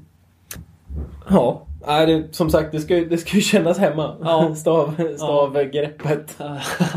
En, en grej där med stavarna som faktiskt är lite här, alltså, man, man, alltså de har ju De flesta stavar har ju remmar som Ja. man ska liksom sätta i händerna i. Den Ja, klassiska precis. längdstavsgrejen liksom. Ja, exakt. Där, det går ju lite, toppturandet går ju lite emot där. Ja, vill man ju kanske snarare gärna inte ha Ja. händerna i eh, genom en stav. Nej, också precis. ur säkerhetsaspekt. Ja. aspekt. Det, det gör också att jag går och liksom tappar staven ibland. Ja, för jag håller ju så jävla slappt. Ja, men men var, varför vill man inte göra det? Eh, jag tänker ju först och främst så behöver jag sällan ha liksom remmarna för att jag inte använder dem när jag går upp för Återigen det att som du säger, jag, jag håller dem också ganska slappt och vill Mm. inte dra mig i dem och då blir det automatiskt att jag inte gör det heller liksom. Eh, sen så eh, Jag har ju både sådana heter det, Z, såna väldigt små kollapsstavar och sen så har de här teleskop som är lite längre liksom. Och de små de vill jag ju få i ryggsäcken och om jag då har en rem liksom som jag kör ner i ryggsäcken och sen ska jag försöka få upp den här remmen. Mm. Det är ju Sitter fast. 99% av gångerna så sitter det fast i någonting eller så åker ju halva ryggsäcken ut liksom. Eh, Så då vill jag inte ha det. Nej. Och sen så som du sa förut så att jag åker, och, jag åker och hoppar och känner på snön. Så jag brukar vilja köra ner handtaget i snön bara för att känna så här hur, Mm. hur det känns i snötäcket liksom. Och då Mm. är det onödigt att ha den där. Och det kan ju också bli, jag menar en, eh, en stav kan ju bli typ ett ankare om du hamnar i en dålig situation. Liksom. om du sitter fast i den. Ja exakt, jo precis. Det blir mer ur skidsynpunkt tänker Mm. jag också. Liksom. Vi, vi behöver ju inte ha det om vi, om, när vi går på split Oftast i alla fall. Liksom. Nej, nej men det är bara en, eh, en sidospår. Ja, ja absolut. Eh, har du några fler sådana här små, du har, du har ingen sån här, du vet, eh, det finns ju den här klassikern typ silvertejpen, staven. Är det något du använder dig av? Nej, det gör jag faktiskt inte. Utan jag har ju en, en tejprulle med mig. Jag Ja. har liksom ett sånt här litet, eh, inte mitt första hjälpen-kit utan ett lagringskit Mm. som jag har. Så här, en liten pannlampa, extra batteri till transceivern, Mm. en fällkniv eller ett sånt här tool, multitoolet. Mm. Och så ski straps. Det, är ju, det kan ju vara återigen Hampus ski straps. Eh, har, det, har det hänt något som du känner att du vill, eh, alltså du känner att du måste berätta om? Ja, Hampus älskar ski straps. Det var det. det Ja, punkten, Liksom. Ja, men, så, alltså, de, är, de funkar ju till allt. Liksom. Jag är också så här, ja, men skulle åka till Åke Norge, gå upp i en ränna, stå där nere och ska sätta på mig bindningen och så paja tådelen precis när jag ska börja gå. Liksom. Mm. Alright, och då hade jag en ski strap så det var bara att sno runt den liksom, och så funkar det hur bra som helst. Ehm, men sen ett, ett litet tips eller tricks det, är, ja, men det, det var också så här learning by fucking up när jag var i, i Skäckefjällen och varit ute en hel dag och skulle ta den här goa skatningen hem på 6 kilometer Mm. eh, och så går staven av efter första kilometern. Nej. Så var jag ute och hittade någon pinne och grejer. Så här, liksom. Men om man har ett par gamla stavar liggande som har gått av eller hittar någon trasig stav liksom, så kan den kapa en del av staven och så ha liksom typ 20 cm stav och så klyver den den på mitten så det blir två delar. Liksom. Så kan man ha den eh, och sätta den på den trasiga staven och så tejpa runt den. Då liksom stabiliserar den. Eh, som en tältpinnes lagning. Liksom. Mm. Eh, Pro kan- tip. Ja men den är lite pro. Den behöver inte Ja. vara så lång då, 20 cm. Jag tror jag har min är typ så här 5-6 cm. Mm. sånt. Bara som en ja, en lagnings... Ja, en extra stavdel Ja. liksom. Om Ja. det brottet blir sätter den den och så bara tejpar man ett par varv. Liksom. Mm. Mm. Bra tips. Ja, Mm. den tror jag är bra. Jag vet att det finns en person i den här byn som har bra knäck på sin stav just nu. Jag Ja. kanske ska tipsa honom. Ja, ja. Kör, släng ut. Ja. Du, eh, eh, det har varit mycket tungt i, i det här avsnittet men Mm. eh, något eh, lite trevligare och lättare då. Har, du, några, vad, vad, har du några favoritturer Jonte? Eh, ja, men som jag precis nämnde nu, Skäckefjällen är ju något som ligger mig ganska varmt om hjärtat liksom. Uh, har Dörsvaren som är där ute, eh, som är riktigt fint. Eh, som är ja, men 9 kilometer att gå enkel väg då, så det tar ju sitt lilla tag att gå dit. Så det är ju det är inte något som man gör bara rätt upp och ner liksom. Men det är, det är fin, fin fjäll och fin skogsåkning liksom. Mm. Ehm, sen har vi ju de här hemliga platserna då, men jag tänker att ta något mindre hemligt. Ehm, ja men så vet du, Sonner Tvärklump har ju sina goda åk alltså. Där finns ju, de, den är lätt att den åker samma åk där i den här östvända grytan liksom. Det går ju att hitta de här finare åken som är, eller finare åken, det är allt, mycket är fint där i alla fall. Nordsidan ner mot det vindskyddet som är Snasögans vindskydd där. Det brukar kunna ligga riktigt fin snö om det har blåst rätt och sån här, Mm. ja men lite eh, flax med väder och vind och så. Mm. Eh, som sällan har lika mycket spår som den här östvända grytan då. Nej, Den Ja. brukar ju bli ett rutnät. Ja, precis. Ganska vå- vårkanten i alla fall. Ja, Liksom. exakt. Så um, det är lite så jag brukar oftast tycka om att göra saker och ting också. Att den kanske är på ett ställe som är ganska vanligt som folk är på. Men så finns det åk som typ en, två, tre personer åker. Om ens någon ibland. Liksom. Mm. Eh, Ska sägas att det krävs lite mer eh, vana och, Ja. och, och, och liksom planering för att åka dem. Lite så Och, och veta hur snön ser ut och sådär. ja, men, absolut. men jag är helt med. Mm, mm. Och det hör ju också så till en liten obsession som en har. Så här, kolla kartor och hitta åk liksom, på en Mm. karta. Det är ju så fruktansvärt kul. Bara det kan ju vara så här en förmiddagsjobb inom Det- citationstecken. Och det sitta och går- hitta liksom. Det, det, går ju, det går ju fort ut för när Ja. man börjar sitta och leta på liksom fjällkartor. Och bör, alltså, det, det går det, ja, det, Ja. det går fort ut för tidsmässigt. Alltså. Oh ja, men det, det där var... Det där var ju bra när jag åkte det sist. Okej, det var den här. Det ser ut så på kartan. Ja, men då ska jag kolla om det finns något i närheten här. Mm. Så, så åker den iväg direkt liksom på flera mil eller så här. Ja, långt därifrån. Ja. Ehm, men ja. ehm, det, ja, Mm. det finns bra åkning på många, många, många fjäll. Absolut. Jag tycker det är värt att, värt att nämna, vi pratade lite grann om det, alltså just när man pratar om så här tjusningen på, på split liksom. Mm. Och, och så här så, så Jakob eh, pratade lite om det i förra avsnittet. Mm. Just att så här, men lägga det på, sin, på den nivå man Alltså det är så himla lätt att man, att man hela tiden ska pusha sin nivå, hitta nya åk och man, är- man är så himla peppad på det. Mm. Ja, Men att, att oavsett vilken nivå man är på, att man ska liksom... Ja men, men håll sig på den nivån man känner att man har kunskapsnivå för. Eh, att man har eh, liksom känsla för att man kan skapa sig en uppfattning. Mm. Och, och, och bara liksom skaffa sig erfarenhet. Mm.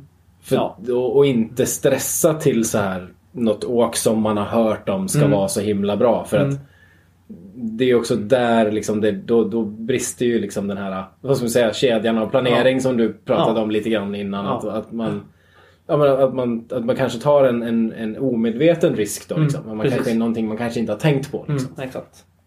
Exakt. Så att, så att äh, men hålla, hålla sin nivå och sen Mm. helt plötsligt så kommer man att upptäcka att man så här, känner sig mer och mer bekväm Mm. och, och då får man den här liksom lite, lite mera självförtroendekänslan som Mm. är så som är så belönande också Mm. på något sätt. Liksom. Ja. Även om man alltid ska eh, se sig om för Mm. oförutsedda saker. Liksom. Ja. Ja, ett, ett tips alltså om är, om man är ny i gamet så här, alltså skitbra att följa med någon, någon som har gjort det mycket liksom. Mm. Men ha även i åtanke då liksom att den personen kanske också är ganska ny på det liksom. Att Mm. den inte så här blint bara följer efter eh, en, en kompis eller någon som en tänker har koll liksom. Mm. För det är ju det är ju så väldigt lätt hänt också att den hamnar i, Mm. i en sån mänsklig faktor där att den följer den här personen och så har inte den heller superbra koll liksom. Nej, nej. Så det är så himla svårt att, svårt att veta. Liksom. Ja exakt men om man har det i åtanke att ändå säga att ja men idag ska jag bli med eh, det här, eh, den här personen eller det här gänget liksom. Att ja men även fast du är ny så har ju du också lite tankar och det liksom. Och Mm. våga, våga vara en liten sån som räcker upp handen. Ja ursäkta jag skulle Mm. vilja fundera på Alltså så här, vara Mm. var lite frågvis och fundera på saker och ting. Mm. Frågasättande. Ja, och och exakt. att, eh, jag menar en våga, det är ju en, det är en abs, det känns som att det är liksom den absolut största grejen som Mm. är så svår. Ja. Våga backa. Mm. Oh ja. Vad är det norrmännen säger då? Det är ingen skam oss nu. Nej. Och det är så jävla sant. Så det är helt ja, otroligt. det är det. Eh, Nej men det är det. För att jag menar, du står och kanske man har, eh, framförallt då, om man har hållit på lite längre, så Mm. kanske man har liksom jobbat upp en Eh, en, en större distans på, på liksom att ta sig längre och längre Mm. ut till mer liksom större åk. Och, och att när man väl har jobbat för att komma dit då, Mm. Och står där uppe, att, Mm. att då ta beslutet att nej, Mm. det är idag är inte dagen liksom. Nej, exakt. Precis. Det, det, är inte, det är inte självklart. Liksom. Nej, det är ju skitsvårt. Mm. Och det är också så här, jag brukar tänka det eh, när jag är ute så här att ja, men vem, vem är det som ska ta det här beslutet nu då? Mm. Är det den som står bakom mig eller är det den som person 2, 3, 4? Alltså det är ju en, jag måste ju själv kunna ta beslut och då flyta med den här lilla vågen som kan bli att ja men det, var, det blev inte riktigt ja, det blev inte ett riktigt nej. Liksom, Mm. så här. Det måste, du måste själv liksom, Mm. ta tag i situationen. Och, Mm. Och en eh, kommunikationsgrej, att, Ja. att då bestämmer man liksom. Mm, är det, blir det ett nej eller blir det ett ja? Ja, exakt. Liksom, för blir det, är det ett solidariskt ja, Mm. ja men då har man bestämt det. Ja, Liksom. precis. Är det ett solidariskt, eller är det tveksamt, eller det är Ja. snarare så här, är det tveksamheter då är det ju ett nej. Ja, Så är det ju liksom Ja, lite grann. För då är det exakt. någon som känner att äh, det kanske inte känns helt bra. Ja, men då kanske man borde tänka om. Liksom. nej, precis. Fjället står ju kvar. Ja, Eh, det liksom. gör ju det. En annan dag liksom. Ja, precis. Eh, nej, men förhoppningsvis så får man det där fina åket. Ja. Uff, det, är, det är det som är grejen liksom. Mm. Om man har koll på mycket av det här liksom så är det ju eh, ganska nära till ett sånt gött åk liksom. Mm. Som man är ute efter. Det är därför vi är ute och går. Jag Ja. vill ju åka snowboard. Liksom. Ja. Eh, Det var, det, så talande idag när vi pratade om det. Just att så här, när vi gick, när vi pratade om, om, om steg. Eh, vi, vi nötte ju så här steglängd och, och typ så här takt typ. Ja, Eh, man, hör ju, man hör ju på sig själv hur Ja. jävla trött den här diskussionen är egentligen. men, ja, eller hur nötig den är liksom. Ja. Men, men det som, är, det, det, som var, det som var så jävla skönt med dig då var just din kommentar till mig var Ja. att du var såhär, ja fast det går ju för att åka snowboard. så det inte, liksom, jag bara, ja, det, du, ja, eh, jag kunde inte ha sagt det bättre själv liksom. Det var liksom slut på diskussion. ja, ja, ja, men det är lite därför. Det är lätt att glömma det då. ja. Eh, Det är väldigt lätt att glömma det. Ja, det är det. Så, ehm, säkerheten som jag nämnt mycket av. Det går ju inte. Alltså jag skulle vilja ha fem timmar till med dig här nu och liksom och prata ännu mer. Men ehm, Mm. eh, säkerhet Ja, det- för att kunna få de här goa åken. Liksom. Ja. Och eh, gå en, eh, lite snabbt. Ja. Det, känns som en bra, det känns som en bra puck. Vilka nivåer av lavinkurser finns det? Och vad, hur, alltså hur bör man liksom, hur går man tillväga? Ja, ehm, det är ju Svelav är den här svenska lavinorganisationen. Eh, De har ju lite olika steg och de har ju för rekreationsåkaren så heter de ju friåkning. Och just nu är det friåkning 1 som finns men det kommer komma en friåknings 2 då. Eh, som ska släppas nu i vinter. Vi får se lite. Det är ju, allt är ju lite upp och ner. Men den kommer komma. Mm. Eh, och sen så finns det för eh, arbetsrelaterade, alltså typ som ska jobba som bestörer eller som ska eh, kanske guida någonting eller så här att ja men kommer jobba med någon person som eller någon, någon med lavinfrågor liksom och då heter de ju pro-utbildningarna då. Så då finns ju Pro 1, Pro 2 och så har även Pro 3 kommit nu till Sverige.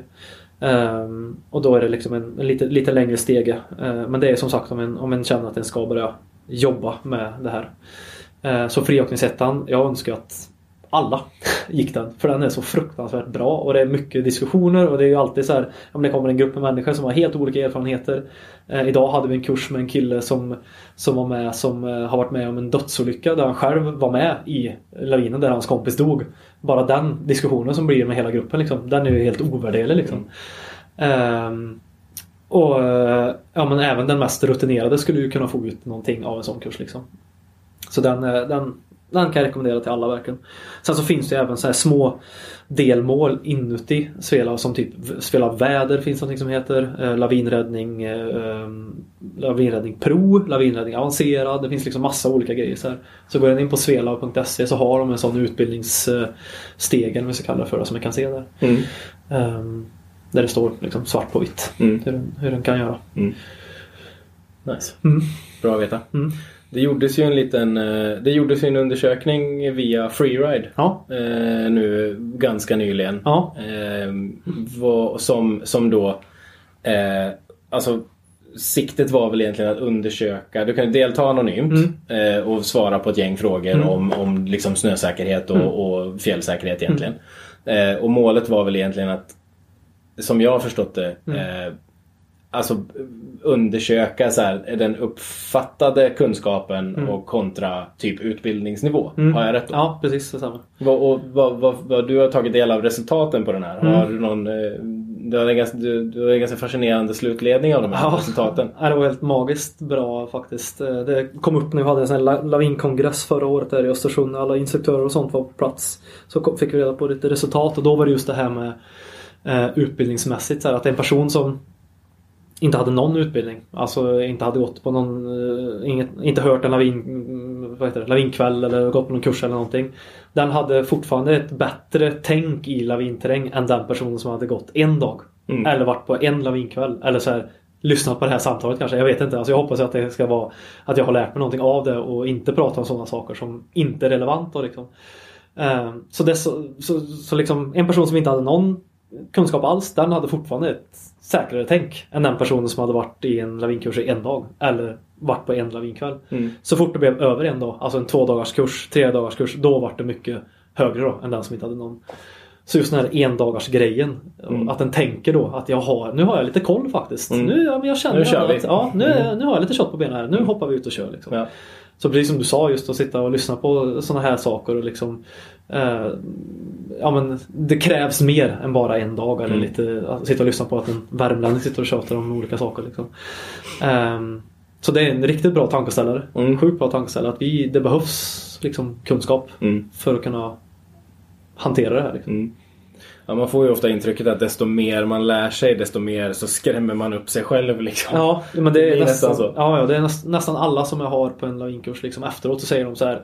"Ja, Jag vill ju, nu vill inte jag gå utanför dörren liksom. Nej, Och det, det, vill inte skotta fram bilen Nej ens. men exakt. Och det är ju lite så liksom. Så här, då, får en ju, då får en ju en förståelse av vad, vad en behöver kunna. Mm. Och det är det som är liksom, när, när det väl har satt sig. Jaha okej, ja, men det, jag har ju faktiskt gått igenom det nu liksom. Mm. Jag har koll på det här med att jag kan bli påverkad av mänskliga faktorer. Jag har koll på att det är mig, det, det är jag som ska bestämma. Eller det, det är upp till mig att alla har med transceiver och spade. Det är liksom, jag kan inte lämna det på någon annan.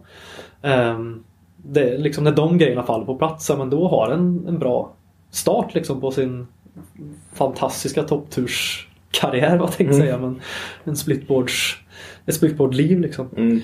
Ehm, så det, det krävs lite kunskap. Mm. Så är det liksom. Mm. Absolut.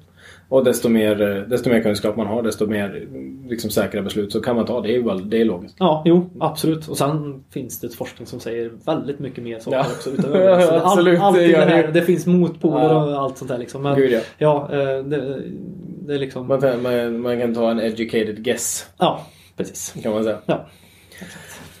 Jonte, nu, nu känner vi, nu, nu tror jag vi, vi har, vi har pratat länge om det här nu.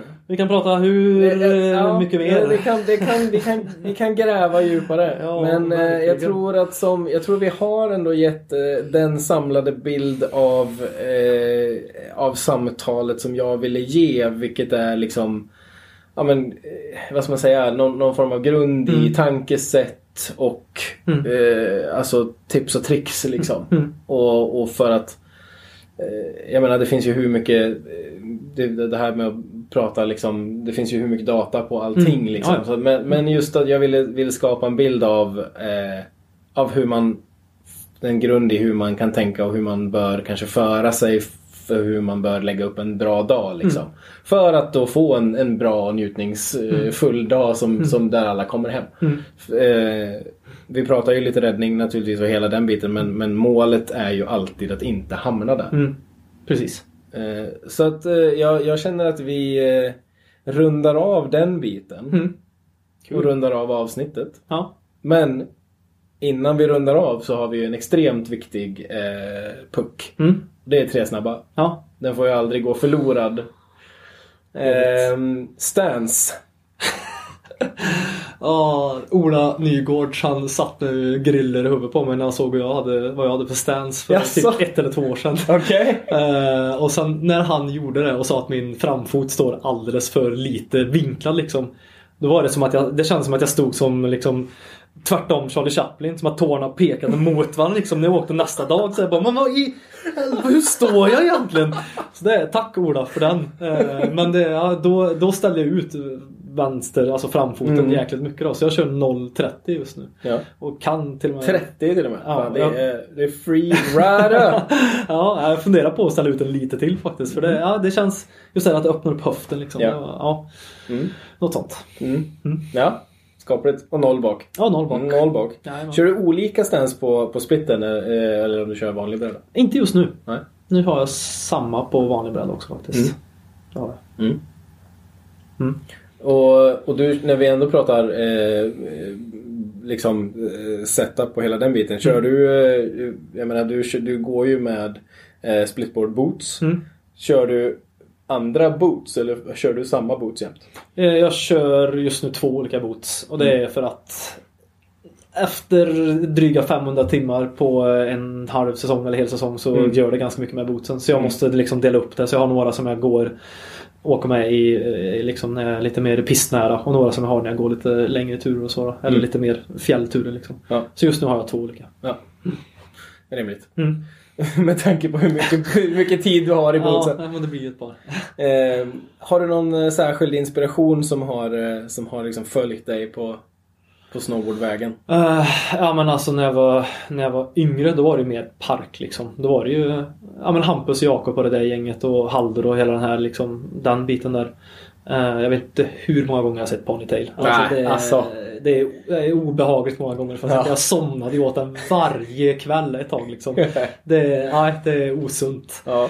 Eh, Men sen nu liksom på senare tid så har det blivit lite mer ja, men, alltså, storbergsåkare och lite mer den här klätterbiten och så. Så då är det en kille som heter Picka Henry, Mm. Julian Harry. Ja. Eh, jag tror han heter Picka på Picka. Instagram. Ja. Eh, han är ju, ja det är ju en, en stor liksom Han är vild alltså. Ja, han, han kan ju mycket liksom. Mm. Det är väl det som är grejen. Han kan ju verkligen röra sig i ett bergsmassiv, eller ett fjäll liksom så här Mm. obehindrat. Och det är ganska häftigt. Mm. Kunna ha den utrustningen, kunna ha den kunskapen och kunna röra sig fritt liksom. Någorlunda fritt. Mm. Alltså på stora delar i alla fall. Mm. Och göra det smidigt. Ja. Och så snyggt som han åker ner. Mm. Switch. Alltså det Inga konstigheter. Nej, det är inga konstigheter. Och i så här elak terräng. Mm. Liksom. Det är... Ja, det blir lite svett när man ser hans grejer liksom. Mm. Ja, Nej, mäktigt. Det, det, det, det, förstår jag verkligen. Mm, Eh, jag tror den heter Pika Henry på, Ja, på Instagram. precis. Ja, kan vara värt att kolla. Ja. Ehm, vi pratar ju lite favoritturer, men eh, spot. Ja. Har du någon, så här, eh, någon särskild spot på berget? eh, Eller något berg här omkring? Eller någon särskild så här, som, eh, ja. som du har lite extra förkärlek till? Ja, men jag, har jag fick, alltså förra året måste jag säga, då hittade jag en, en plats på skutan som jag sällan har åkt på förut. Som det, det är inte jättemycket folk som är där och, och åker heller känns det som. Och det är ju bak vid Blåstens, alltså vid Mm. Glasbergsbranten tror jag den heter till och med. Den säger liksom i, tror det är Glasbergs, eller Glasbranten, någonting sånt där. Mm. Eh, den är ju en otroligt fin bowl som det finns i alla lutningar liksom med väldigt mycket olika väderstreck för att den liksom snirklar runt sig så. Blåstensvalvet Ja. liksom bakåt. Ja, hållet. precis. Eh, där den kan hitta långt fint cruiseråk. Där det oftast är väldigt fin snö också eftersom Mm. det kommer liksom vind från väst och lägger sig ner i den där grytan. Så den fick jag Ja, det var nog det jag åkte mest på skutan förra året faktiskt. Mm. Så var jag där bak. Mm. Och det gick, ja, som sagt, det, det går ju att åka i många olika snöförhållanden liksom. Mm. Eh, det finns flack terräng och det finns lite brantare terräng. Liksom. Mm. Jag tror att största anledningen till att många, in, eller att många inte åker den är för att du får gå tillbaka. Ja, men precis. Det är inte mig emot. Nej. inte mig emot. Nej, verkligen. Eller? Eh, nej, så den, nej, den, eh, den fick jag verkligen upp ögonen för förra året. Vilket Mm. var ganska intressant jag hittade något nytt liksom, på Mm. hemmafjället. om man får säga, liksom. Den har, första gången jag åkte den har, det fick jag några riktigt fina åk i den. Det, var också eh, en, han som liksom tog med mig in i splitboardbanan. Ja. Eh, en eh, kille som heter Larry Deloski, en eh, amerikanare som Mm. bodde här i Åre för några år sedan. Ja. Eh, otroligt eh, god gubbe. Eh, han eh, han eh, och jag åk, fick några så här galet fina åk där. Ja. Det var också första gången jag åkte den då, ett gäng år sedan. Man, eller ett gäng år sedan ska jag inte alls säga. Men Nej. några år sedan då man verkligen också så- hade samma upplevelse. Man Ja. Fan, hur, hur, varför har jag inte åkt här Ja.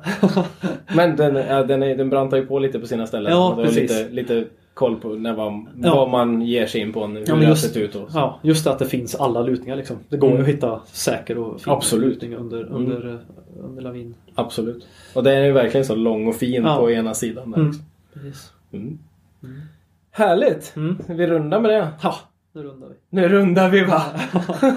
Nej men tack, eh, tack återigen att jag fick komma Johan. Det är superkul. Mm. Ja, detsamma. Superkul att du eh, kunde ta, ta en dag och hänga med eh, Mm. ut på fjället och, Mm. och eh, livsnjuta lite grann. Ja, ja. Och eh, att du ville ställa upp och eh, ge lite klarhet i fjäll, fjälltänk. Mm. Det var det minsta. High five! Tack Jonte! Tack Johan.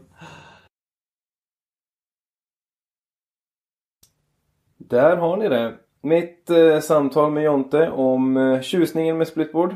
Och tänket som ofrånkomligt kommer med när vi rör oss utanför preparerade områden. Är du som lyssnar ny till splitboard eller har du vänner som är det så kanske det här avsnittet kan ge några tips på vägen. Om ni gillar det, kommentera, dela gärna på sociala medier. Eh, betygsätt gärna avsnittet på iTunes. Det gör det nämligen lättare för fler nyblivna splitboarders att hitta vårt samtal.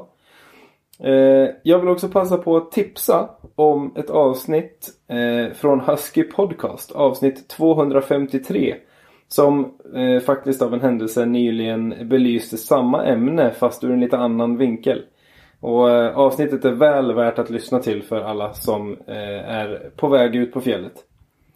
Eh, tack så mycket för att ni lyssnar till det här avsnittet och för att ni följer podden. Mitt namn är Joel Söderström och jag eh, önskar er massvis med fina turer på fjället med episka åk och high fives i vinter. Tack så mycket, hej!